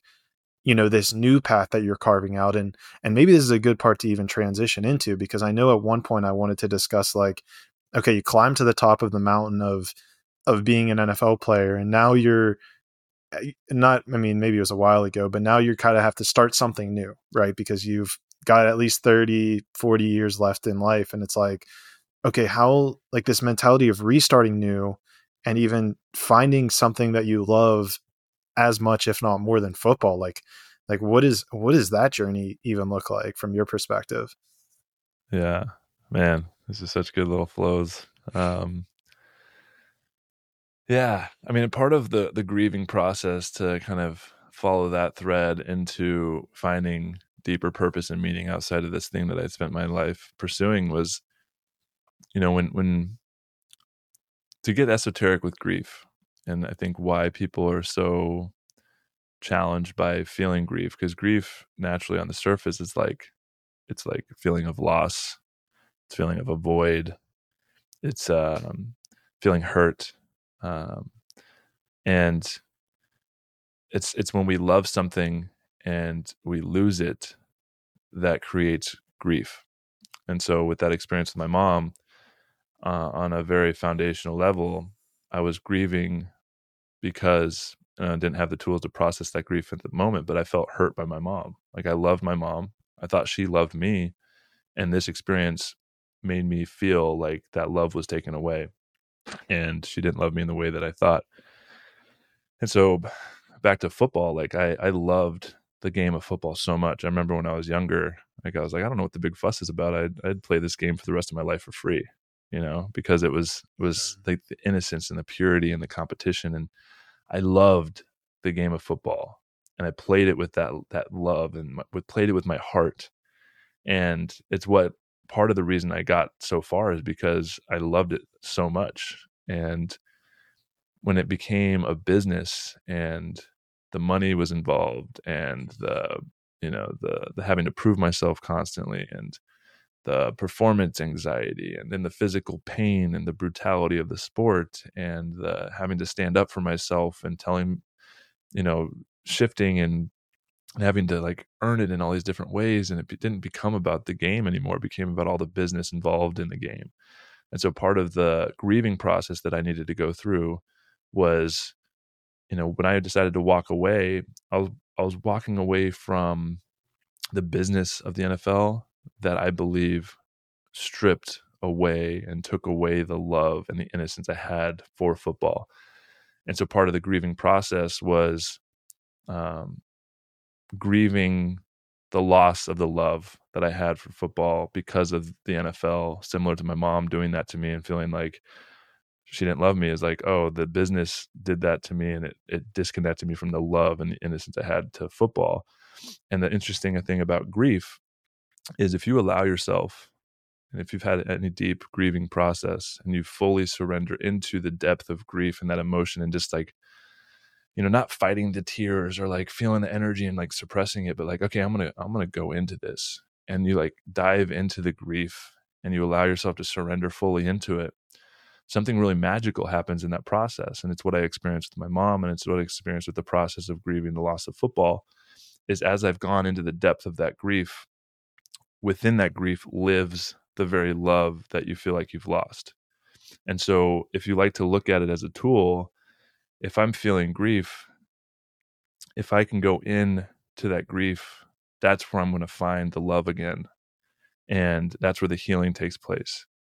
And so with my with the experience of my mom, like as I was feeling that grief and that unconscious anger and resentment was was was releasing, it was like I got to the depth of this seed of love that was living within that grief and when I got to it, it was like this radical forgiveness of all the things that were getting in the way of that love, which is what the grief is built on. And so with football, that was the same thing. It was like I need to go in, and that process takes time. you know takes takes some sometimes years and i'm still you know just now starting to really integrate that like this is the first season i'm like really excited to watch the game again and like i love the game and i connecting with the the innocence and the love that i had for it but it in order to get there i really had to had to process process that in a deep way um and so yeah your question was to like how do i find purpose and and deeper meaning and you know that's that's been one hell of a journey and i think that's really the journey we're we're all on and you know society puts these these ideas and this programming of of what you know success looks like what happiness looks like what's going to make you feel fulfilled and creates this this never ending insatiable desire to fill the void that we have living within us with these external things and until we go on the journey of really uh, uncovering and finding that truth within our own heart is we'll, we'll, we'll continue to search and seek. And that searching and seeking um, allowed me you know it's the paradox like you need to go on the journey of seeking and finding your truth in order to find that it's been within you the whole time. And so there's this paradoxical nature of that there's nothing wrong with the seeking and outside oneself but you know you have to go on that journey to get to a point where you realize no matter how long it takes that the only thing to wait really fill that void is from within. And that is what's required is really self-love and loving yourself. And i was part of the process of letting go of you know with my relationship and my fiance is like you know i'm going to get to a point where um you know I, i'm going to be with somebody but i need to know that I, i'm not looking for them to fill a void within myself. I need to find that truth that love that connection that happiness that fulfillment within myself and not putting that weight onto somebody else to fill that void for me or whether it's a job too or this job is going to make me feel like i have purpose. And it gets to the point of like the esoteric concept of like it's not about what you do it's about how you be right and your being. And that's a journey that i continue to oscillate through because we live in a society and culture that's constantly bombarding us with um, comparison and uh, you know money and the way the system works and the ideas of like success and so it's a, it's a constant journey and that's why the tools and the practices daily are so important. And you know i'm still trying to still trying to figure it out. I'm still trying to create and you know i'm getting to a point now where i'm i'm doing it from a place of of joy and creation and i'm doing my best not to attach to the outcome of you know if my business fails what does that mean about me like can i create it and not be attached to what i need it to be because it reflects who i am and just really embodying that. And I think that moves into what I was kind of talking about earlier, into this this deep wound that I've been working on um, very recently. Uh, was this fear of of rejection and this rejection wound, and it's been so deep and powerful and very the very foundational root of I think all of my trauma. And I, I think if I look at it collectively, it's a it's a shared foundational root to all of our spiritual wounding too. Is this this feeling of rejection. And with my faith upbringing with Christianity and the idea of what I was taught God is, like there's a foundational part of me feeling rejected by God and rejected by the experience. And because we're in separate perspectives, and I talked about the story of the fall and the amnesia of forgetting that we are all divine, divine, connected to the divine beings is we all inherently feel this this rejection from source and this rejection from the greater self and that showed up in my and manifest in my uh my family dynamic and so with my dad because i never really felt connected to him i've, I've i was had this fear because of their belief structure that if i showed up and was embodying my authentic self and my curiosity and all these questions that part of me was being rejected by them. And so what that created is this fear of being rejected by others. And so it's fascinating how that affected my leadership journey as well is is I didn't step up as a leader because I had this fear of like if I say something and then I get rejected, uh, it's going to be really hurtful. And so what that did, that fear, and this is what fear kind of does because it wants to protect us, is it manifested the very thing I was scared of and instead of me stepping into my leadership and risking the potential of being rejected first before that could happen i just rejected myself. I rejected that part of myself. And so there's been this underlying story in my life unconsciously that i'm going to play small because i don't want to be rejected. And that's how that showed up in my leadership journey. And i had mm-hmm. this experience just very recently it was like a few months ago when i sat down with my dad and i asked him for uh, support. And you know I'm, i bought this property 90 minutes outside of town and i put a lot of my resources in investing in it and remodeling it. And there was a long story short i had uh, a big cost. I had to re- redo the whole hvac and so I, I wanted to get a home improvement loan so i could home home improvement loan but because i didn't have pay stubs and a traditional job i couldn't get a loan so i went to ask my dad to help support and co-sign this loan for me. And i thought it would be an easy way for him to support me and um, I sat down with him, and it basically led into this uh, this really intense experience where he, I felt super rejected by him. He said, you know, I'm not going to support you. Um, I don't believe in what you're doing. Um, I don't think you you know what you're doing. Um, and I felt really rejected by him, and it was this. It led to like all this really deep anger and, and resentment that I was feeling, and I I left the house. I left the conversation, um, feeling really intense and i reflected on that i'm like what what am i feeling like why is why is all this present now and and i as i contemplated that i was like oh i'm i i'm realizing like i always had this fear of being rejected by my my dad really and what that did was it made me wear a lot of these these subtle masks of who i thought i needed to be to receive love from him and what's fascinating if you circle back to my whole journey in football and how I reached the pinnacle of success and really became one of the best in the world. Like the underlying driver of that ability and capability to push myself to that level of success was because I thought if I could find that level of success, my dad would finally love me. My dad would finally approve of me. My dad would finally, oh. yeah, accept me. And I got to a point where when I reached that level, like it's we were more disconnected than ever. And then I let it let it all go, and I said, okay, that's that that wasn't it. so then I went on this path of really like uncovering these deeper truths and really allowing myself to explore who I am. And as I started unraveling and uncovering like the truth of who I am, there was still a part of me that was really scared of of being rejected for that. And you know, even like talking about sharing that story with my mother and sharing sharing this experience with my dad you know why it's been so challenging me for me to share about that and even like my spiritual beliefs and the things i'm learning like being on a podcast like this is like if my dad or my parents hear me talk about this stuff like they don't accept it approve of it and so they reject that part of me. And so i've realized like dang I, f- I feel rejected. And so I went down to Peru uh, like two months ago on this deep pilgrimage, and I worked with some plant medicine down there, and uh, it really helped me process that the grief of of and and really this letting go of who I needed my parents to be for me, like this projection of needing to be approved by my father, and needed to be accepted by my father, and realizing like no matter what I do, he he's not going to accept me, he's not going to approve of me, he's not going to love me for who I am and knowing that's because he doesn't know who he is and he doesn't love himself and he doesn't accept himself and and it's all hmm. buried under these deep unconscious patterns so i'm not saying it's like he's consciously doing this out of like spite or anything like i sure. within all of this i can see the love i have that especially because i have a son now like i know my dad loves me but there's a part of him that can't see me can't accept me because it I, I to him is a reflection of where he is falling short of reaching his fullest potential. And so for him to hang on to his own story of limit limited like potential is is too much for him to see that reflection in me and so he rejects me which is just really him rejecting himself.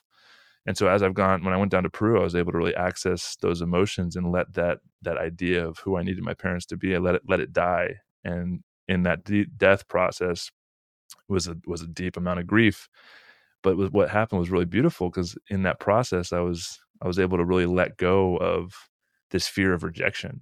And it's created this deep, profound level of freedom where I can openly talk about these things now. And if my parents hear it, read about it, and they say, like, Joe, you, you, I can't believe you tell people publicly that story about when I cut your hair. It's like, I, that no longer affects me because I know me sharing this stuff is having an impact on people who are hearing it, who are going through it. And if that, if me sharing it and being vulnerable in that way has even impacts one person's life, it's worth it. And if my parents are still hanging on to that story of like, you know, the fear of of what that means about them, like I'm I'm not I don't have any hostility any hostility towards them. I don't like I'm, I'm forgiving them. I know that they're they are the way they are because of their own wounding, their own trauma, their own ability to go deep within themselves and, and look at their own inner world. And I had to let go of needing to to save them really and, and help support them. And it's like, you know, that that level of freedom has been super profound. And it's so fast that we talk about freedom and freedom's been one of my biggest journeys is like, I just keep re- re- reaching and accessing like deeper and deeper layers of, of what that even means. And, you know, circling back to even like the food piece and the sovereignty and the growing my own food. It's like, how deep does does this journey go? it's like, yeah, yeah, it seems like you need to be completely rejoined with uh, God at some level if you're going to be truly free. But um, I mean, I think even a, a bigger theme that was coming up there at the at, almost at the end of it, right, is is kind of this idea of you know if your parents are listening or following along and and even the the model of love right? Like like how we model how do we model our love towards other people is a reflection of how we model love towards ourselves even. And i don't know there's a piece of me that seems like even if at some level they hear all of this esoteric stuff and and I know I think I heard in uh, Kyle's podcast your daddy even would talk about how meditation was like a chance for the devil to get inside you which I'm huge on meditation so we can get that in a second but but the the core fundamental thing that feels like is coming up here is that this could be even a an avenue for your parents to know you and experience you in a different light that's almost unfiltered. Because I have a similar relationship with my mom where not maybe not to the extreme of like all this, but she, you know, at some level, there's probably some sort of barrier or thing that we're still working through in our life but but I know she listens to like all of my podcasts so she has these like little times where she's listening and then she has these ideas that come up and so it seems to me that even this podcast is a way for me to expand the relationship with my mom where she hears something she's like i don't really understand that or that doesn't make sense to me or are you sure you really want to be putting this out there? And so it it even opens up that dialogue of like okay here's the way that my parents saw the world and like now they can see how i'm experiencing the world so like you know as we even kind of start this is like okay we slightly disagree about something here like where's the where's the line of truth that runs through it because this was even a quote that popped up in my head earlier but when you were talking about truth, like there's a there's a quote by Paramahansa Yogananda, who I'm not sure if you're familiar with him, but he has a quote that's like, "Truth is never afraid of questions." Mm. And so it's like, oh. no matter how many questions you use, no matter what questions you find, like the truth is always going to be there at the bottom of the of the of the rabbit hole of the pit of the of the things. It's like so you know the only thing that we're afraid of is that that ego identification that that worldly view that we're clinging to the person the thing the item but the quicker we can like let that go the quicker we can find deeper truth deeper meaning even in our own lives yeah that's so powerful i love that yeah it's the questions that actually allow you to get to the deeper truths and like without the questions you're not actually going to be able to find the truth right. which is really powerful and it's a, it's a really great point i mean the the the potentialities there right and back to that that fear of rejection like if i'm ever going to have the potential of being fully accepted approved received heard by my parents for who i am then i got to be able to speak and share who i am and what i believe and if they reject that then that's fine but if i'm putting on a mask or saying a story because i want their approval i want their acceptance then even if they get to a point where they're accepting me, they're not accepting me, they're accepting the the mask of what I'm putting on to receive that validation and acceptance. So it's like the freedom is in the and it, it creates the potential for there to be an an experience and I'm I'm holding on to hope for that, right? It's like this you know they they may come to a point like we don't we don't really understand it but we love you and and we accept you for like what you do share and what you do believe and yeah, I'm, I'm, but to get to there, the only way that that's even a potential is if I'm fully speaking from my heart and my truth. And until I get to that point, then it's it's always going to be like the rejection is always going to be manifest because I'm rejecting myself first. Right. And then the world just has a way of amplifying that back to you. I'm also finding, I'm also kind of finding a funny visual where, you know, we're talking about all this like fear and, and, you know, doubt and, and shame that you were going through. And yet, I'm sure on the outside, I didn't look up your stats, but being a center, I'm sure you were at least like six four, six five, and, you know, 280 pounds. And yet, you know, this is like a, a physical representation, which I'm sure there were people who were even just afraid of your build. And yet underneath the surface is, you know, for lack of a better for like a scared child almost of trying to find acceptance, trying to find all this stuff. And it's, it's almost like this comical, ironic, you know, representation of everything that we're talking about.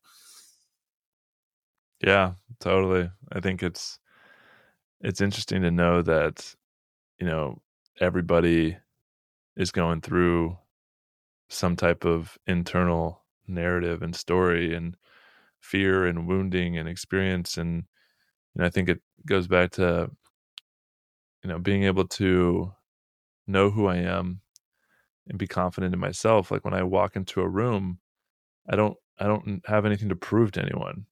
And I think naturally when you know somebody walks in and they, they need to take up space or they need to to to share a lot or like whatever it is to like you can you can almost tell like their their insecurities overcompensating kind of radiating off of them because of they're trying to fill that void or that insecurity with that the, the story and and needing to be received or seen in a certain way and that level of freedom when you access that level of freedom like it, it radiates there's a frequency to it and it creates safety and even the environment energetically where you know you can connect with people and listen and hear and accept and receive people for who they are and even if they are acting and you know insecure or they're a little bit more ego driven it's like being able to to be curious with them and hold space i mean that's really the the path that i'm on and and the work that i do is really helping hold space and in containers for people to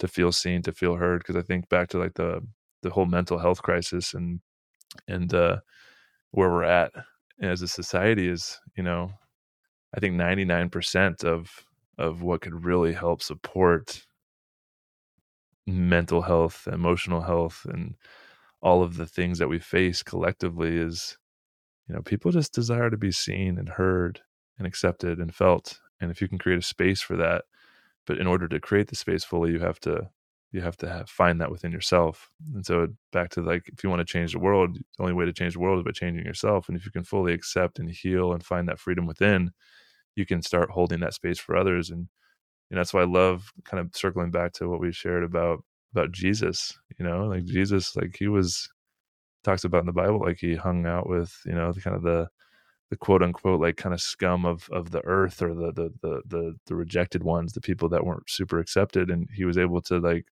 be in a place of non judgment, and because of that, he was able to heal people, and he didn't heal people because he had special powers. He healed people because he was healed, and he was present, and he he saw people, he saw their heart, he held them, he received them, he loved them, and in that process, it's like whoa like if you if you felt that from somebody it's like it's the most powerful thing in the world.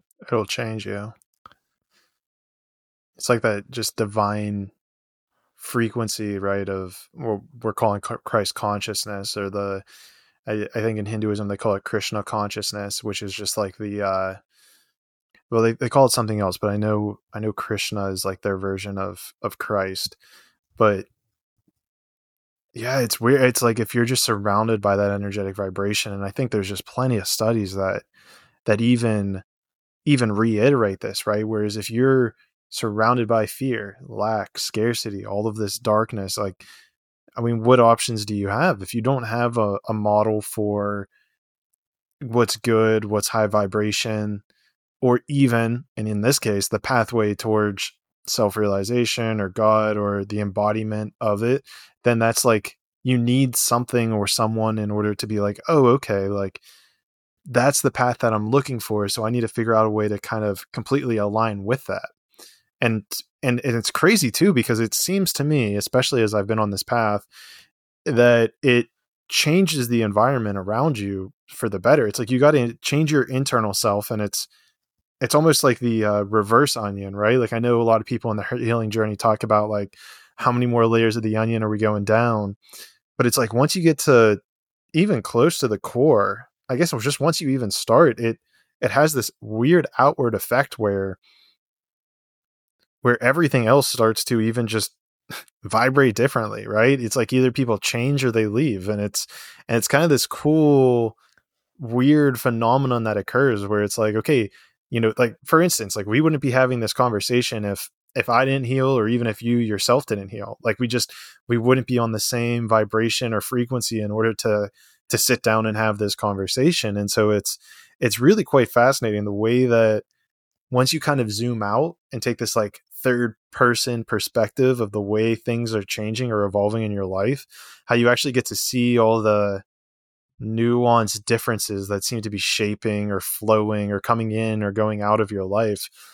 And and even to take this maybe to like a, a metaphysical and then I think there's probably a story in here you might have because I know again I'm going back to that podcast where um you know the the society that we're living in communication is just it seems to be so so disjointed and so broken in the sense that it creates almost more of this incongruency right? Almost more of this hardship. And even in your story whenever i was listening to it it seemed like even that miscommunication in the nfl it like just radiates. Like it's just it's permeated in almost all aspects where it's like you had no idea if you were starting or playing you know the next day. And so did you see at all how? Let me think of how to articulate this. Did you see at all like like if there were different environments where like communication could have been like or er, maybe even the why, right? Like do you feel like that this the communication breakdowns that you were experiencing in the NFL were uh were a symptom of like something bigger at large and that there was a way that they could have even been altered or reconstructed so that more people were on the same page. Like I, am kind of having a difficult time articulating a question here but do you, do you kind of feel where i'm going with this? Yeah uh, do you mind if i go to the restroom real quick before i we yeah into that? go ahead do your thing. I'm like about to one sec and then i need to fix my camera too. Okay cool. We'll pause it. Can't have you distracted on what uh what we're talking about here right? I, I was losing my losing my my thread it's all good. Yeah. So we're back. We got the thread back.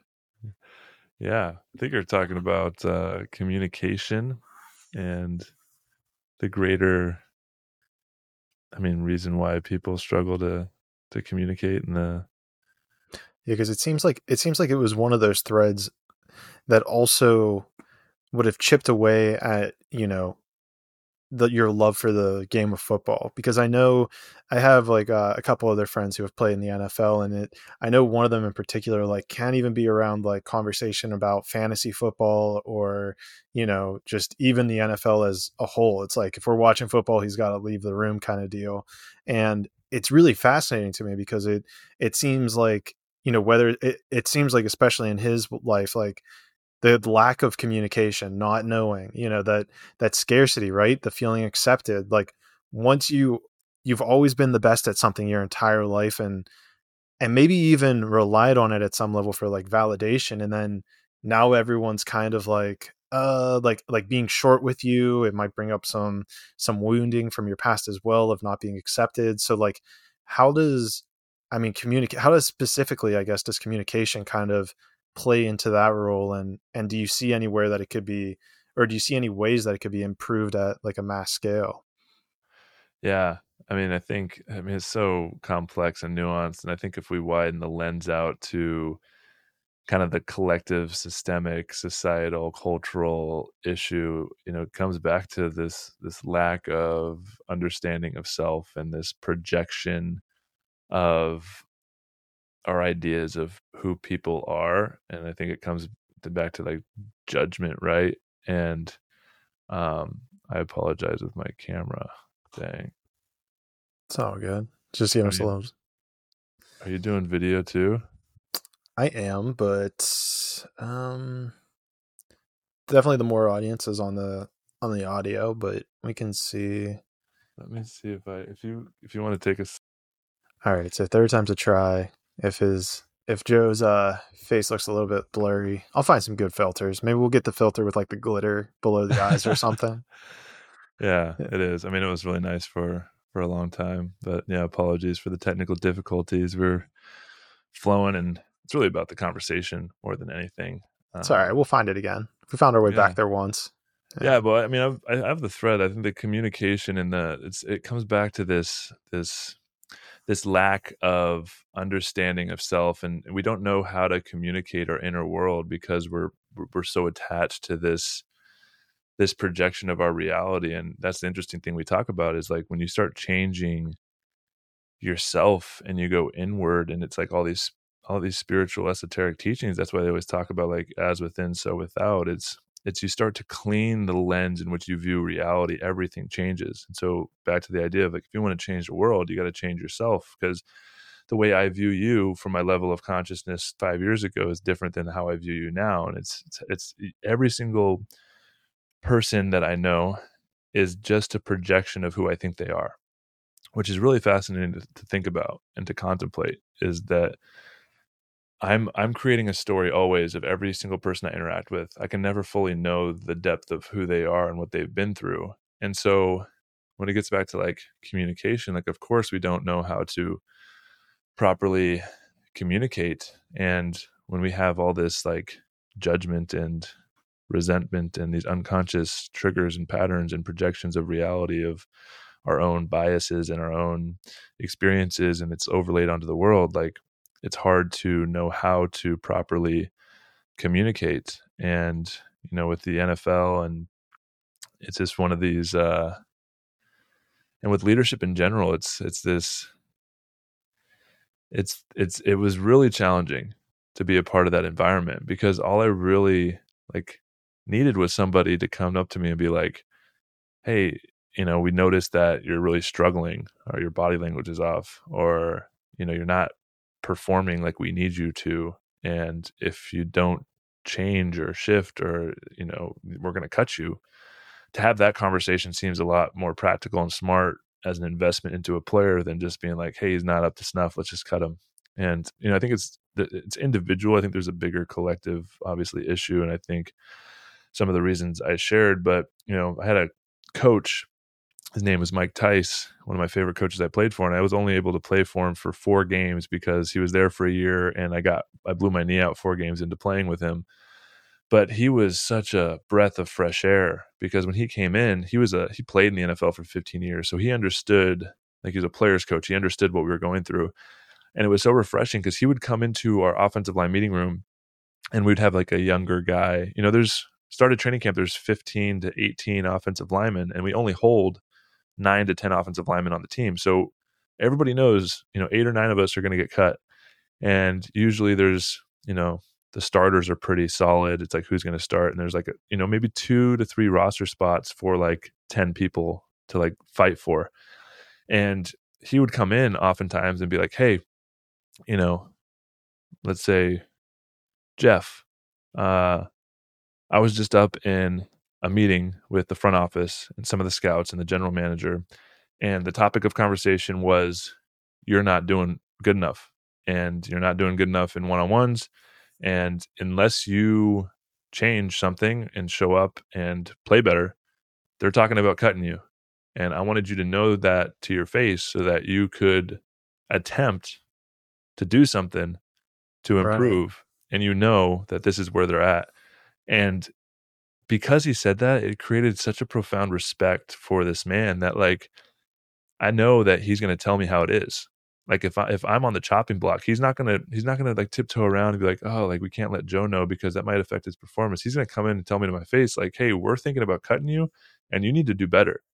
And that alone created such a profound respect for this coach that I wanted to do everything in my power to play as best as I could for this guy.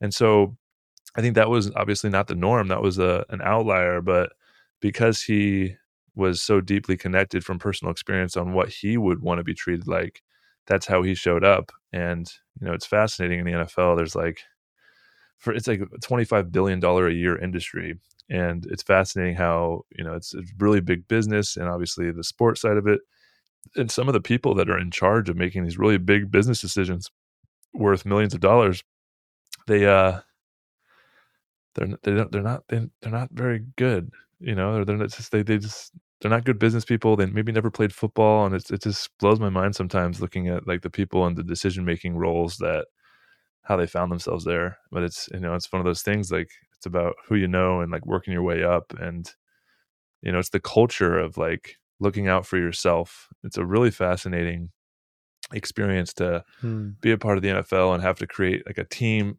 dynamic and and this is family and we're going to do it together but then holding that and then also holding like I got to look out for myself. It's all about my own journey and my livelihood and this is my right. job and I need to compete and like holding the tension of both of those is something that's really challenging and it takes a special kind of you know psychological development well, and it even it even seems like it might not be possible like I and maybe it is maybe the NFL is a fact that it is but to me it seems like you know having this articulation of like family team like like an underpinning of that would be communication right? I mean there's a reason it's the number one amendment you know it's the very first one that we put into the constitution. It's the most it has to be. I mean it like just fundamentally it feels like it's the most important thing in of being human is to communicate right and then you want to take another layer onto that and we're trying to build a team a family and we're trying to achieve a singular goal, right? Like we all want to work together to achieve a singular goal. You would think that the the what would it be like the um, foundation that that should be built upon is upon trust and honesty and even more so like kind of even what you're saying it's like if you want the best from people you should tell them exactly how it is because i mean there's a couple stories that are coming to mind i mean even my my situation whenever i got out of uh out of us being a software engineer I saw a lot of highlights of that where like I wasn't being directly told when I was coming up short. It was like I wasn't told for like 6 months after the fact and you know of course that was when pay pay raises came in and it's like well you're not getting a raise because you know all of these things you failed upon and it's like why are you telling me this 6 months after the fact? I could have corrected all these by then and and I mean that's a whole nother story but but I think to your point it's like it's like if if communication isn't there in an organization at some point in time it has to start crumbling or eroding or becoming you know less than than what it is and and it's really fascinating to see such a prolific um a prolific organization such as the NFL, right? You know, the the common thing is that they took back Sunday from the church and it's like like how could something so profound be plagued with such a a a baseline, a foundational, you know, tenant of being human and and collectivity and family and teamwork and and all of those ethos. Hmm. Yeah, I think it comes down to what we were talking about throughout the show, and is is the the fear, the wounding, the trauma, how it all shows up. Like back to my story with with my fiance, like I wasn't able to communicate my feelings in my inner world because it would lead to conflict it would lead to fear of rejection it would lead to this fear of being seen and sharing how i actually feel and and so there's this it's a part of this wider conversation of why people don't aren't able to communicate is because their idea of what their experience past experiences has led. If i tell you that you need to do something differently like what's that going to turn into? So i'm just not going to share it. And it creates these expectations that aren't properly communicated which creates the conflict which creates the disconnection. And you know, i think it really comes down to the conversation of of of a different like defining leadership in a different way and learning to lead in a different way and i think in our kind of patriarchal like hierarchical dynamic of leadership um, we have a lot of un- immature unhealed leaders that are in leadership positions and they're projecting because they're in a place of quote unquote power they are projecting their own wounding out and until they actually take responsibility and do develop some of the tools that we're talking about here and lead with more compassion more heart more presence. But in order to do that you have to go on a journey of understanding yourself and healing and responsibility. And so that's why i'm really passionate about what i do now is supporting this this new paradigm of leadership and shifting into more heart-centered leadership. And in order to lead from the heart you have to lead yourself. And in order to do that you have to go on this journey of healing and uh, understanding of self and exploration of your inner world and what makes you tick and un- excavating some of your unconscious patterns. And so it all leads to this this spiritual maturity you know and this it, it's hard to to separate and that's why i love talking about spirituality from a very grounded place and i know like language matters and like when you get too esoteric it's like how does this apply?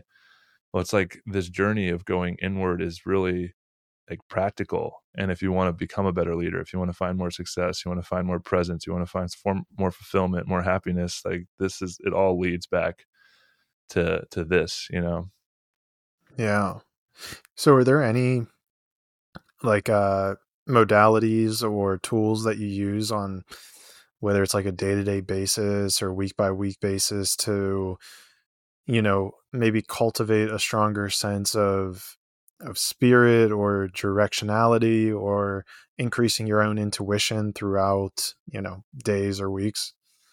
Yeah i think you know some of the some of the tools and practices i mean it's like in meditation finding stillness uh, learning to listen to myself and my heart and you know it, it, it's it's a process of constant unfolding and desire to understand oneself and how we tick and you know journaling um, finding time to contemplate and process and integrate um, I think, and I just got off the the river. I was on a multi day rafting trip, and we can get into kind of what I what I do now with my business. But uh, I think getting out in nature and finding stillness and doing some some type of pattern interrupt. You know, we get so in a world filled with so much distractions and so much content and so much to learn and so much to do and we can get so bogged down in the routine of life that we're just kind of on this hamster wheel like continuing to go go go go and sometimes all you need is is to interrupt that you know and i think one of the most powerful things you can really implement is kind of a it's like an like an intangible like ethereal concept but it's it's implementing spontaneity into your life because even on the physiological understanding of the brain and how neural pathways work if we're in a constant routine in the same environment doing the same things over and over again those those neural pathways get wired and hardwired and they get more and more calcified and so it's harder and harder to change. And if you build more spontaneity into your life like you know instead of driving the same way to work as a simple example driving the same way to work like take a different route go the long way and just recognize how that's going to break some type of neural connection create some neural pathway. That's why you know one of the things when i when i was walking away from the nfl part of the one of the variables that was involved in that decision was you know halfway through my career is when all this uh this this lawsuit around cte and brain trauma and and how you know tbi and the effect that that has on players in contact sports and that created this real underlying fear of like holy cow i don't i don't want to like have early onset dementia and what like what is what is brain brain trauma is fucking scary. If I break my arm, I put a cast on it, like I can still function. But when it's my neurodegenerative disease, it's like affecting the very lens in which I view reality, my consciousness, my mood, like all of these things. That's fucking frightening. And as I started really confronting that fear in a very real way, is like, okay, how can I be proactive with my brain health? I started learning about neuroplasticity, neurogenesis, and this idea that you know you only have a certain number of brain cells, and if you lose them, you're fucked. It's like that. No, like you can regenerate brain cells, and you know I started learning about you know anti-inflammatory foods and you know nu- nutrients to that's good for the brain, and then understanding okay, like learning and learning new things and expanding my awareness creates new neural pathways. Novel experiences like that's why travel is so important like going not just to like an all-inclusive resort but like going on a, a backpacking trip or a road trip to go get into the, an unknown environment that you can't predict what's next creates this radical presence and breaking down and expansion of these new neural pathways and then getting into you know some of the the work with psychedelics and plant medicine and how the research around that creating new neural connections in the brain. And so that's kind of what got me on this path of of really taking care of my brain health has actually led me to deeper levels of awareness and expansion of my consciousness because of the neural pathways that I wanted to create so I could have better brain health is like also expanding my awareness and expanding my understanding of self. And it's really cool how you know if you really want to care for yourself and your health like if you go down that path it's actually going to lead to deeper levels of spirituality and connection and awareness too it's like all connected it's so wild and so did you find in this kind of in this kind of journey, right? Especially maybe with the brain and the mental and CTE stuff. Like, what are because I think even even as someone who played football in high school, right, and has you know relatively probably not nearly as much head, um, you know, head contact, head uh, abuse, maybe as yourself. What did you find whenever you were deep researching this? Like, what are some things that we are able to do to keep the brain functioning, keep it regenerating more efficiently? Is it is just is meditating solid? Are there certain foods? Are there certain minerals, vitamins? Um, yeah, I would say, you know, even like there's a lot of different things you can do. I think I read a book called Genius Foods, um, which I forget the author's name. I think it might be Max Lugavere or something. Um, but he, his mom had early onset dementia and Alzheimer's, and so he went on this deep path of researching like how can I help prevent uh, neurodegenerative disease. And he did a lot of deep research on the actual foods that we eat. And one of the worst things for the brain is high inflammatory foods. And you know, there's specific foods that are really good for brain health, like like almonds, blueberries, avocados.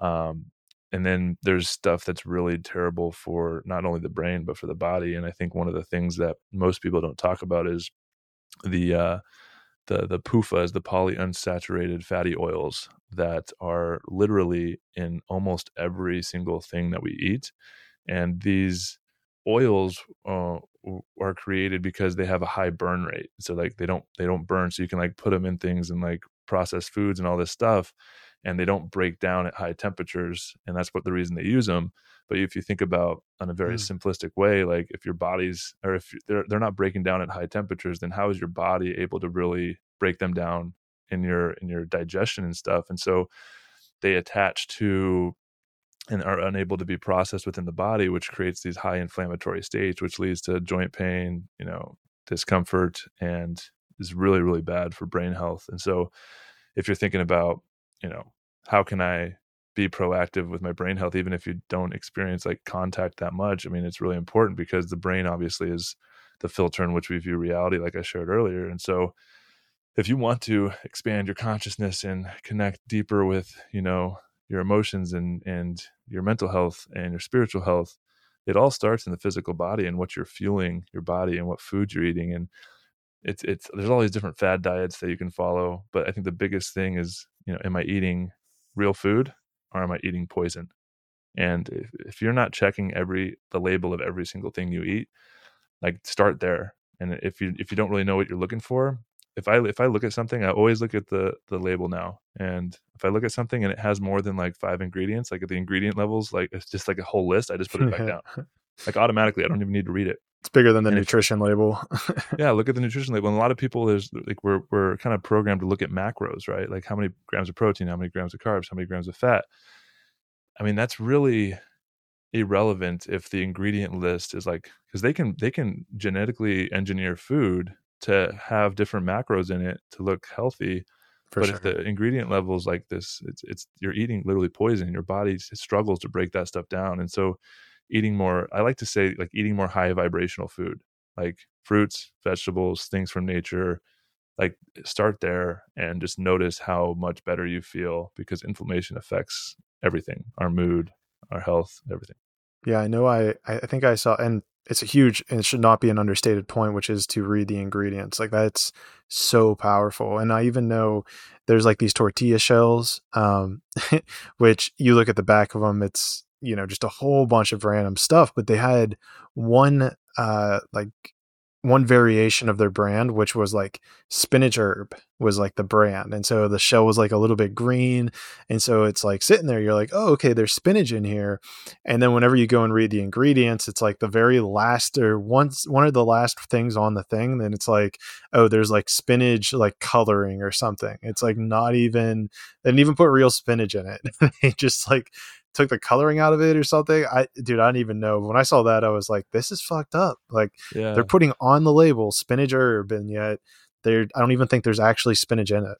Yeah, there was something that happened. Uh, I forget the exact point in time that this happened, but it was like before like the 2000s, maybe in like the 80s or 90s, when there there was like a law passed where eh, before this law there, there you you used to have to say like i think with crab for example like if it's natural crab or imitation crab you had to like say that it was imitation crab if it wasn't actual real and you had to like market it that way.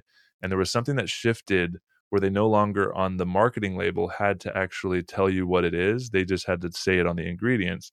And so like to your point there's all this stuff like on the front that looks like the branding and marketing is really good and it looks super healthy and they can market like this is a health food and then you look at the oh. ingredients and it's like all this bullshit in it so you got to be very very careful nowadays it's really well, fascinating and especially i know there's um my dad was just recovering from a knee surgery and so he was uh he needed to get like protein shakes or something and there was one protein shake that he bought and it was like it even said on the label like doctors recommend and high protein and you know low carbs but then you look at the very first ingredient was water and then the second one was high fructose corn syrup.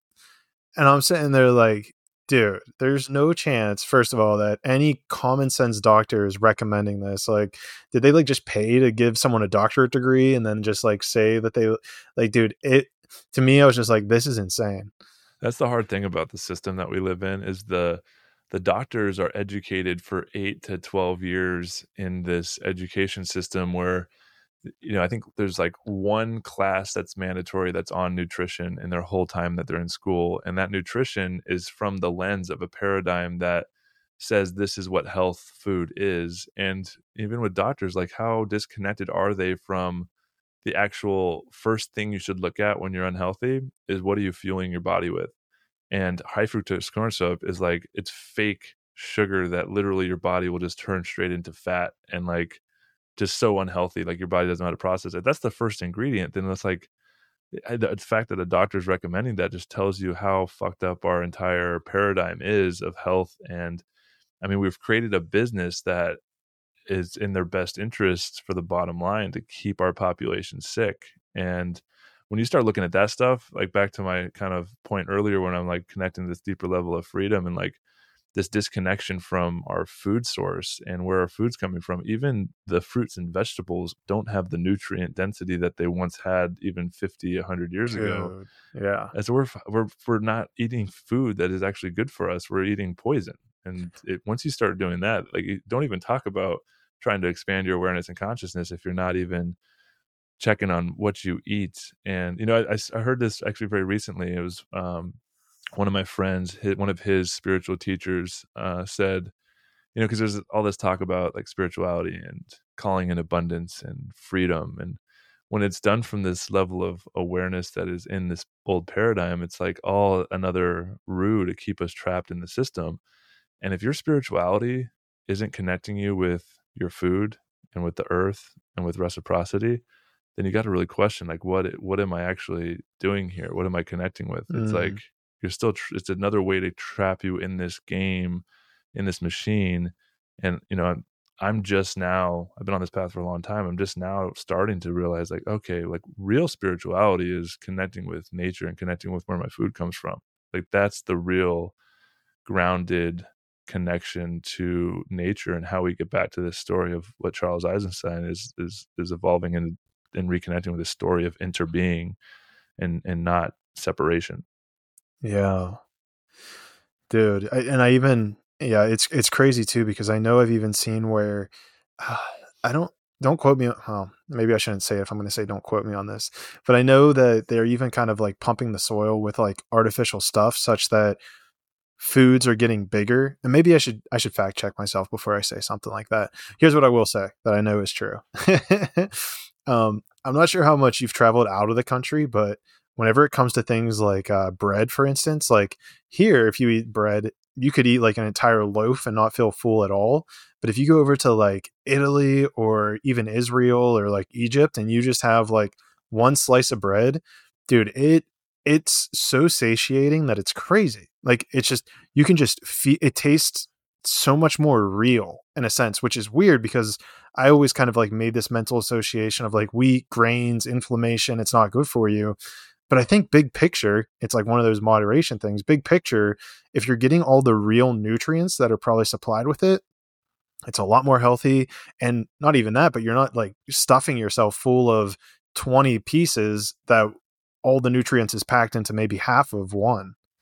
Yeah, totally. And everything that's why it's so important to check the labels. Like there could be, you know, three of a similar product or similar type of food uh, on the shelf, and if you don't look at the ingredients, one of them could be first ingredient high fructose corn syrup, and the other one's actual whatever it is, like cane sugar. It's like this that alone is like go go to the one that has the cane sugar. And when you start looking at labels right. and start recognizing there's little changes you can make and you know usually those healthier products are a little bit more expensive you know maybe like 50 cents a dollar more but there's a reason for that because they they put all these shitty ingredients in because at scale it's cheaper for them you know? If it's like a penny or two cheaper per item of product they're going to make that decision because at scale selling millions of items like it's going to lead to millions of dollars in their pocket and so when you start looking at how the whole system collectively works, you, you really start. It's back to the the radical responsibility. Like you need to start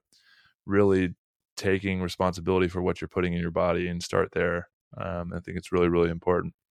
Yeah, I think that's probably a big piece of it too, where you know it, when you talk about all this stuff, you look at how bad the systems are, how you know messed up they are. It kind of the best thing you can do is like bring it back into yourself. Like okay, we're talking about how all of this, you know, food is is bad, malnutrition, over farming. You know, they're putting stuff in the you know certain foods and telling us to eat certain things. And I think what you know what we're kind of hinting at here, which is to take that take that ability like within yourself you know make sure you know where the source is go to your local farmers markets go to you know start your own farm if you have the ability and and I think that's probably the way because it it starts at the individual, right? Like like if you didn't do it, then you wouldn't be able to come on the podcast and tell us about it, right? And so I, I think it's probably that's the way you combat this is like don't try to fight the system, right? Try to change yourself. Try to look at what you have in your general vicinity and be like, okay, I don't I choose to no longer go to the supermarket. I choose to go to farmers markets. I choose to grow my own and i think over time that's kind of how you chip away at these behemoths right? It's the it's the david and goliath story if you will where it's like this is how you can embody that that david that's kind of within all of us. Yeah and i think if you're if you're if this is sparking a curiosity to any of your listeners i think uh, like kyle kingsbury if you go listen to his podcast like this is really the the the topic of most of his conversations is around uh, food sovereignty and and and moving more towards this localized um, individual connection to uh, your your food. And he just had someone on his podcast. I think it was episode 300, the one after the one I was on, and they talked about this. And it's really fascinating because they talked about even this whole idea of regeneration and regenerative farming is still getting lost in the mass consumerism and the mass like corporate uh, story at scale that we're you know it's like it's a really fascinating conversation because even when you think you're like okay i'm gonna i'm gonna buy this regenerative made grass fed beef if it's still coming from the the supermarket and the system it's it's still a part of the very system that we're trying to wake up out of and it can be very overwhelming and daunting. And people are like well where do i start? I don't have land i can't grow my own food i can't survive. It's like he talks about in that in that episode. I forget who he had on, um, but it was really really good. And it's like if you don't know where to start, then you know look down and, and start where your feet are. And and what he means by that is is go to your you know local farmer and say how can I help? How can I support? How can you know do you have food that I can buy from you? And you know it really comes down to this conversation of like really buying local and you know just from the simple fact of how do we navigate this great shift that we're moving through and the potentialities of total chaos and anarchy with if the systems systems we live in are very fragile at scale. And as we saw during covid it's like you know supply supply chain and like food like if if we're unable to get food into supermarkets like what happens to people after a few days of not being able to eat? Like it, it, it gets really scary really quick. And so if you just start developing those relationships with you know local farmers and you know they're everywhere. And you just got to do a little research and start putting that putting that groundwork. And it's, it is overwhelming and i'm not saying it's something like i need to be better at and i'm just starting down this path. And you know i think it's really cool like a lot of people i'm i know it's almost as if there's this collective download that's happening that's like this whisper from spirit that's like hey it's time to get get back to to to who we are. It's it's time to remember. It's time to reconnect with our food reconnect with nature.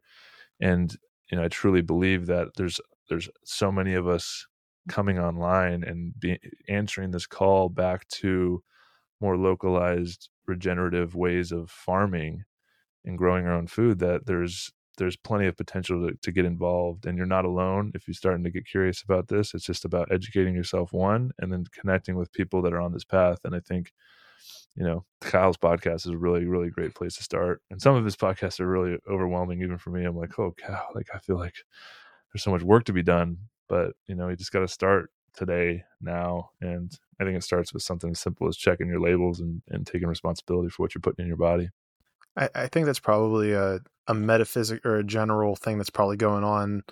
Um, even with like spirituality, it's like, oh, there's so much more work. Oh, there's so much more wounding. But it's like, at some point, you just got to start, right? Just one step at a time. Where are you at right now? What's the first layer?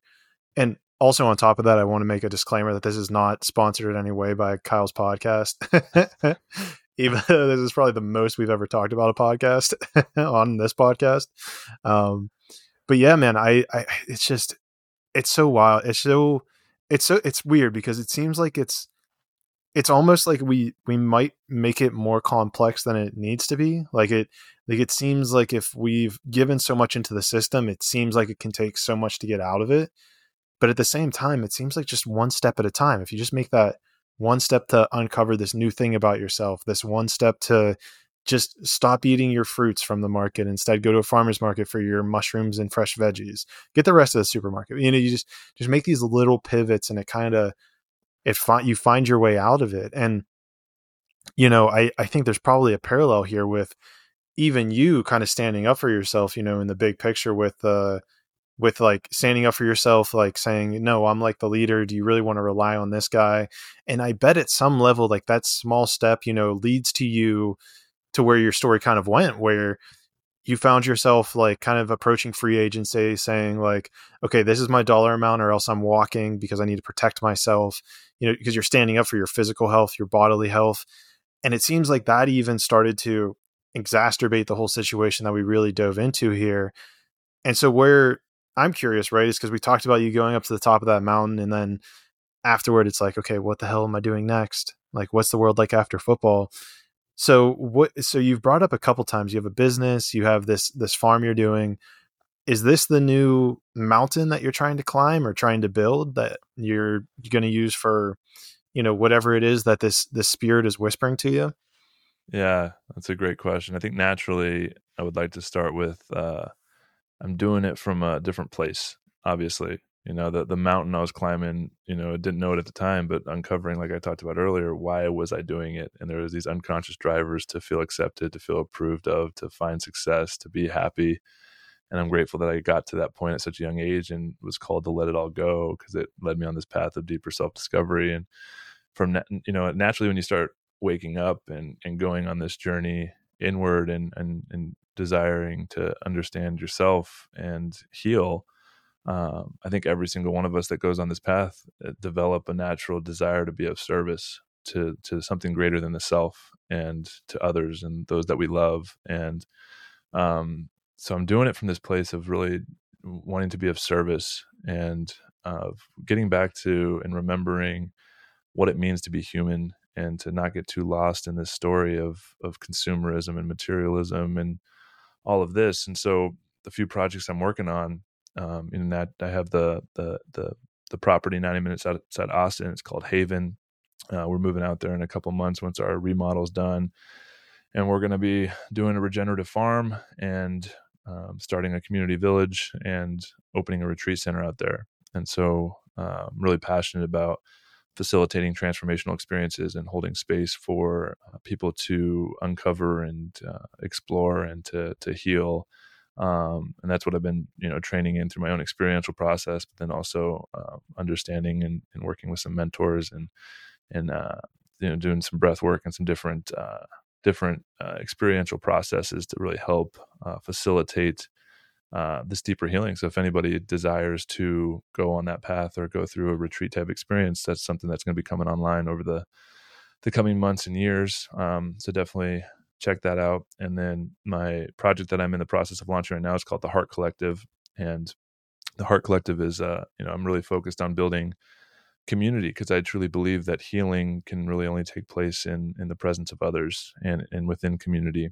And so, the Härt Collective, I just uh, I just launched uh, and opened applications a few weeks ago. I don't know when this podcast is going to go live, but it's I'm bringing together 40 founding members to build the nucleus and foundation for this community of high impact leaders, entrepreneurs, visionaries, people that are really passionate about um, and desire, like some of this conversation we had, who have the ability and the resources and the impact to facilitate real change in the world. And so, uh, building community for them. And what I've found is you can't build community just because you want to you got to go through some type of experiential process. And so I referred to uh, the the multi river trip I just got off of, and I've been facilitating these uh, these deep wilderness expedition retreats the last couple years. And there's just something really profound about being deeply immersed in nature that allows you to shed the layers of you know who you think you need to be and then really initiating the energy of your heart that tends to bring people together and so I have two permits this summer, one in June and one in August, and we're using those experiences to really facilitate the the deep bonds and connections and uh, uh, that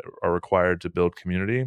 And then there's some really exciting things I have for the future of how to leverage the power of this collective network and community into uh, greater initiatives in the world, so that we can actually have a, a greater impact. So it's it's not just about there's a lot of spiritual communities and then there's a lot of entrepreneurial communities out there kind of merging the two and it's not just about the the individual transformational experience that will take place but it's how do we have that experience to facilitate uh, deeper bonds as a community and then how do we leverage the power of community for greater initiatives uh, and to be of service um, as a community to, to, to greater greater good. Um, so that's that's really exciting. You can check that out at the thehartcollective.com it's h-a-r-t and then I have uh have my podcast too called Life Beyond the Game, and I just relaunched that. And uh, I bring on uh, former elite athletes to talk about the transition process specifically, and talk more about these psychological processes and the healing, and you know how that journey, like I've referred to so many times throughout the show, propelled me on a deeper journey of self discovery and healing. And I think there's something really cool about bringing on kind of these these role models and these mentors and these people we look up to in our world as as athletes and you know getting to the depth of their story and how the letting go of this identity propelled them on a journey of deeper healing and self-discovery and you know the intention there is to hopefully inspire others to to feel uh, not so alone in this process because it's something that we're all moving through no matter where you're at in life uh, we're moving through a massive paradigm shift collectively and it can be you know disorienting at times and to know that you're not alone and to find inspiration in other people's stories is really you know what i'm here to to help facilitate. Yeah and dude i mean a ton of inspiration could definitely come from your story even just even just the what you shared here was got me at one point super moving and powerful man. Um so i'm super grateful for your time bro i think this feels like a good spot to wrap it up I usually leave the a last little segment for people to plug their stuff, but it seems like you've done that. But with that being said, I do want to give you the space just if you have like a last final message to just like if you want to anchor into people. Um, guys, you're going to be able to check out his links below. So if there's something you want to reference that you've already referenced, I know we'll link that below. Uh, but yeah, I want to give the floor to you if you have like a final message for the audience. Mm, thanks, brother. I really am deeply grateful for the opportunity and for the the presence and the curiosity. You know, I've obviously done a few podcasts, but you know, you really really enjoyed this one and your ability to guide me into oh, excuse me, I sneeze. Whew. deeper layers of myself um, and holding the space for you know the the vulnerability i think is just going to be uh, really impactful to the audience and so just thank you for for what you're doing and for you answering the call and the courage it takes to let go of of things that um, got you to where you're at and then being able to pave a new way and a new path uh, it's, it's really honor it um, and I'm also writing a book right now too. So I think that's going to be kind of taking all the stories I shared on Kyle's podcast and your podcast and the depth of it and putting it into a, a, a book. It's just going to be really, really fun.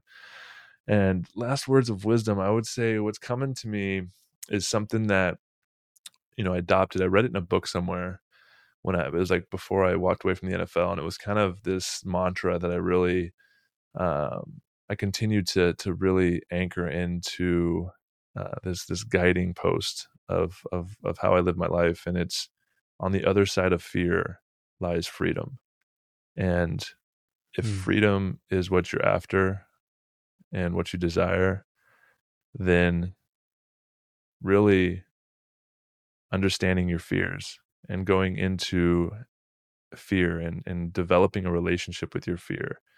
Um, you know, fear is a is a guiding post. It's a it's a it's a guiding light. It's if something triggers a fear response within you, then it's probably something you should explore. You know, and and for me, like walking away from football is like the scariest thing ever because like what I was literally walking into the unknown, and to do that, it takes courage. And if you really, I've contemplated this quite a bit. If you look at fear and courage, and if you looked at them as frequencies, they're really the same frequency, just differences in degree. And the reason I know that is because without fear, there would be no opportunity to be courageous. And it, you know, getting a little more esoteric and in alignment with this show is I, I tend to believe that the universe or God really one of the reasons we're here because that's one of the big questions, right? Like why are we here? What's the purpose of all this? And I think it comes down to to experience. We're here to experience and one of those experiences that I believe God or the universe or consciousness or source, whatever you want to label it as, one of the experiences that we're here in this realm of existence, in this reality, in this dimension, is to experience, have an opportunity to experience courage. And if we wouldn't have that opportunity if fear didn't exist. And so it's redefining your relationship with fear, understanding how fear shows up in your body, where these fears come from. And in the face of those fears, can you connect with the deep reservoir of courage it takes to answer the call of where your heart is leading you. It's powerful words, man. It's powerful words, and and whenever you get that book done, we'll have to we'll have to do round two. We'll find a way. At that point, we were talking before the show about how we're trying to get to transition to in person interview. So, but whenever that book comes out, I know we'll uh, we'll find a way. Whether it's in Austin or in Pittsburgh, we'll find a way to make a round two in person. So that'd be dope.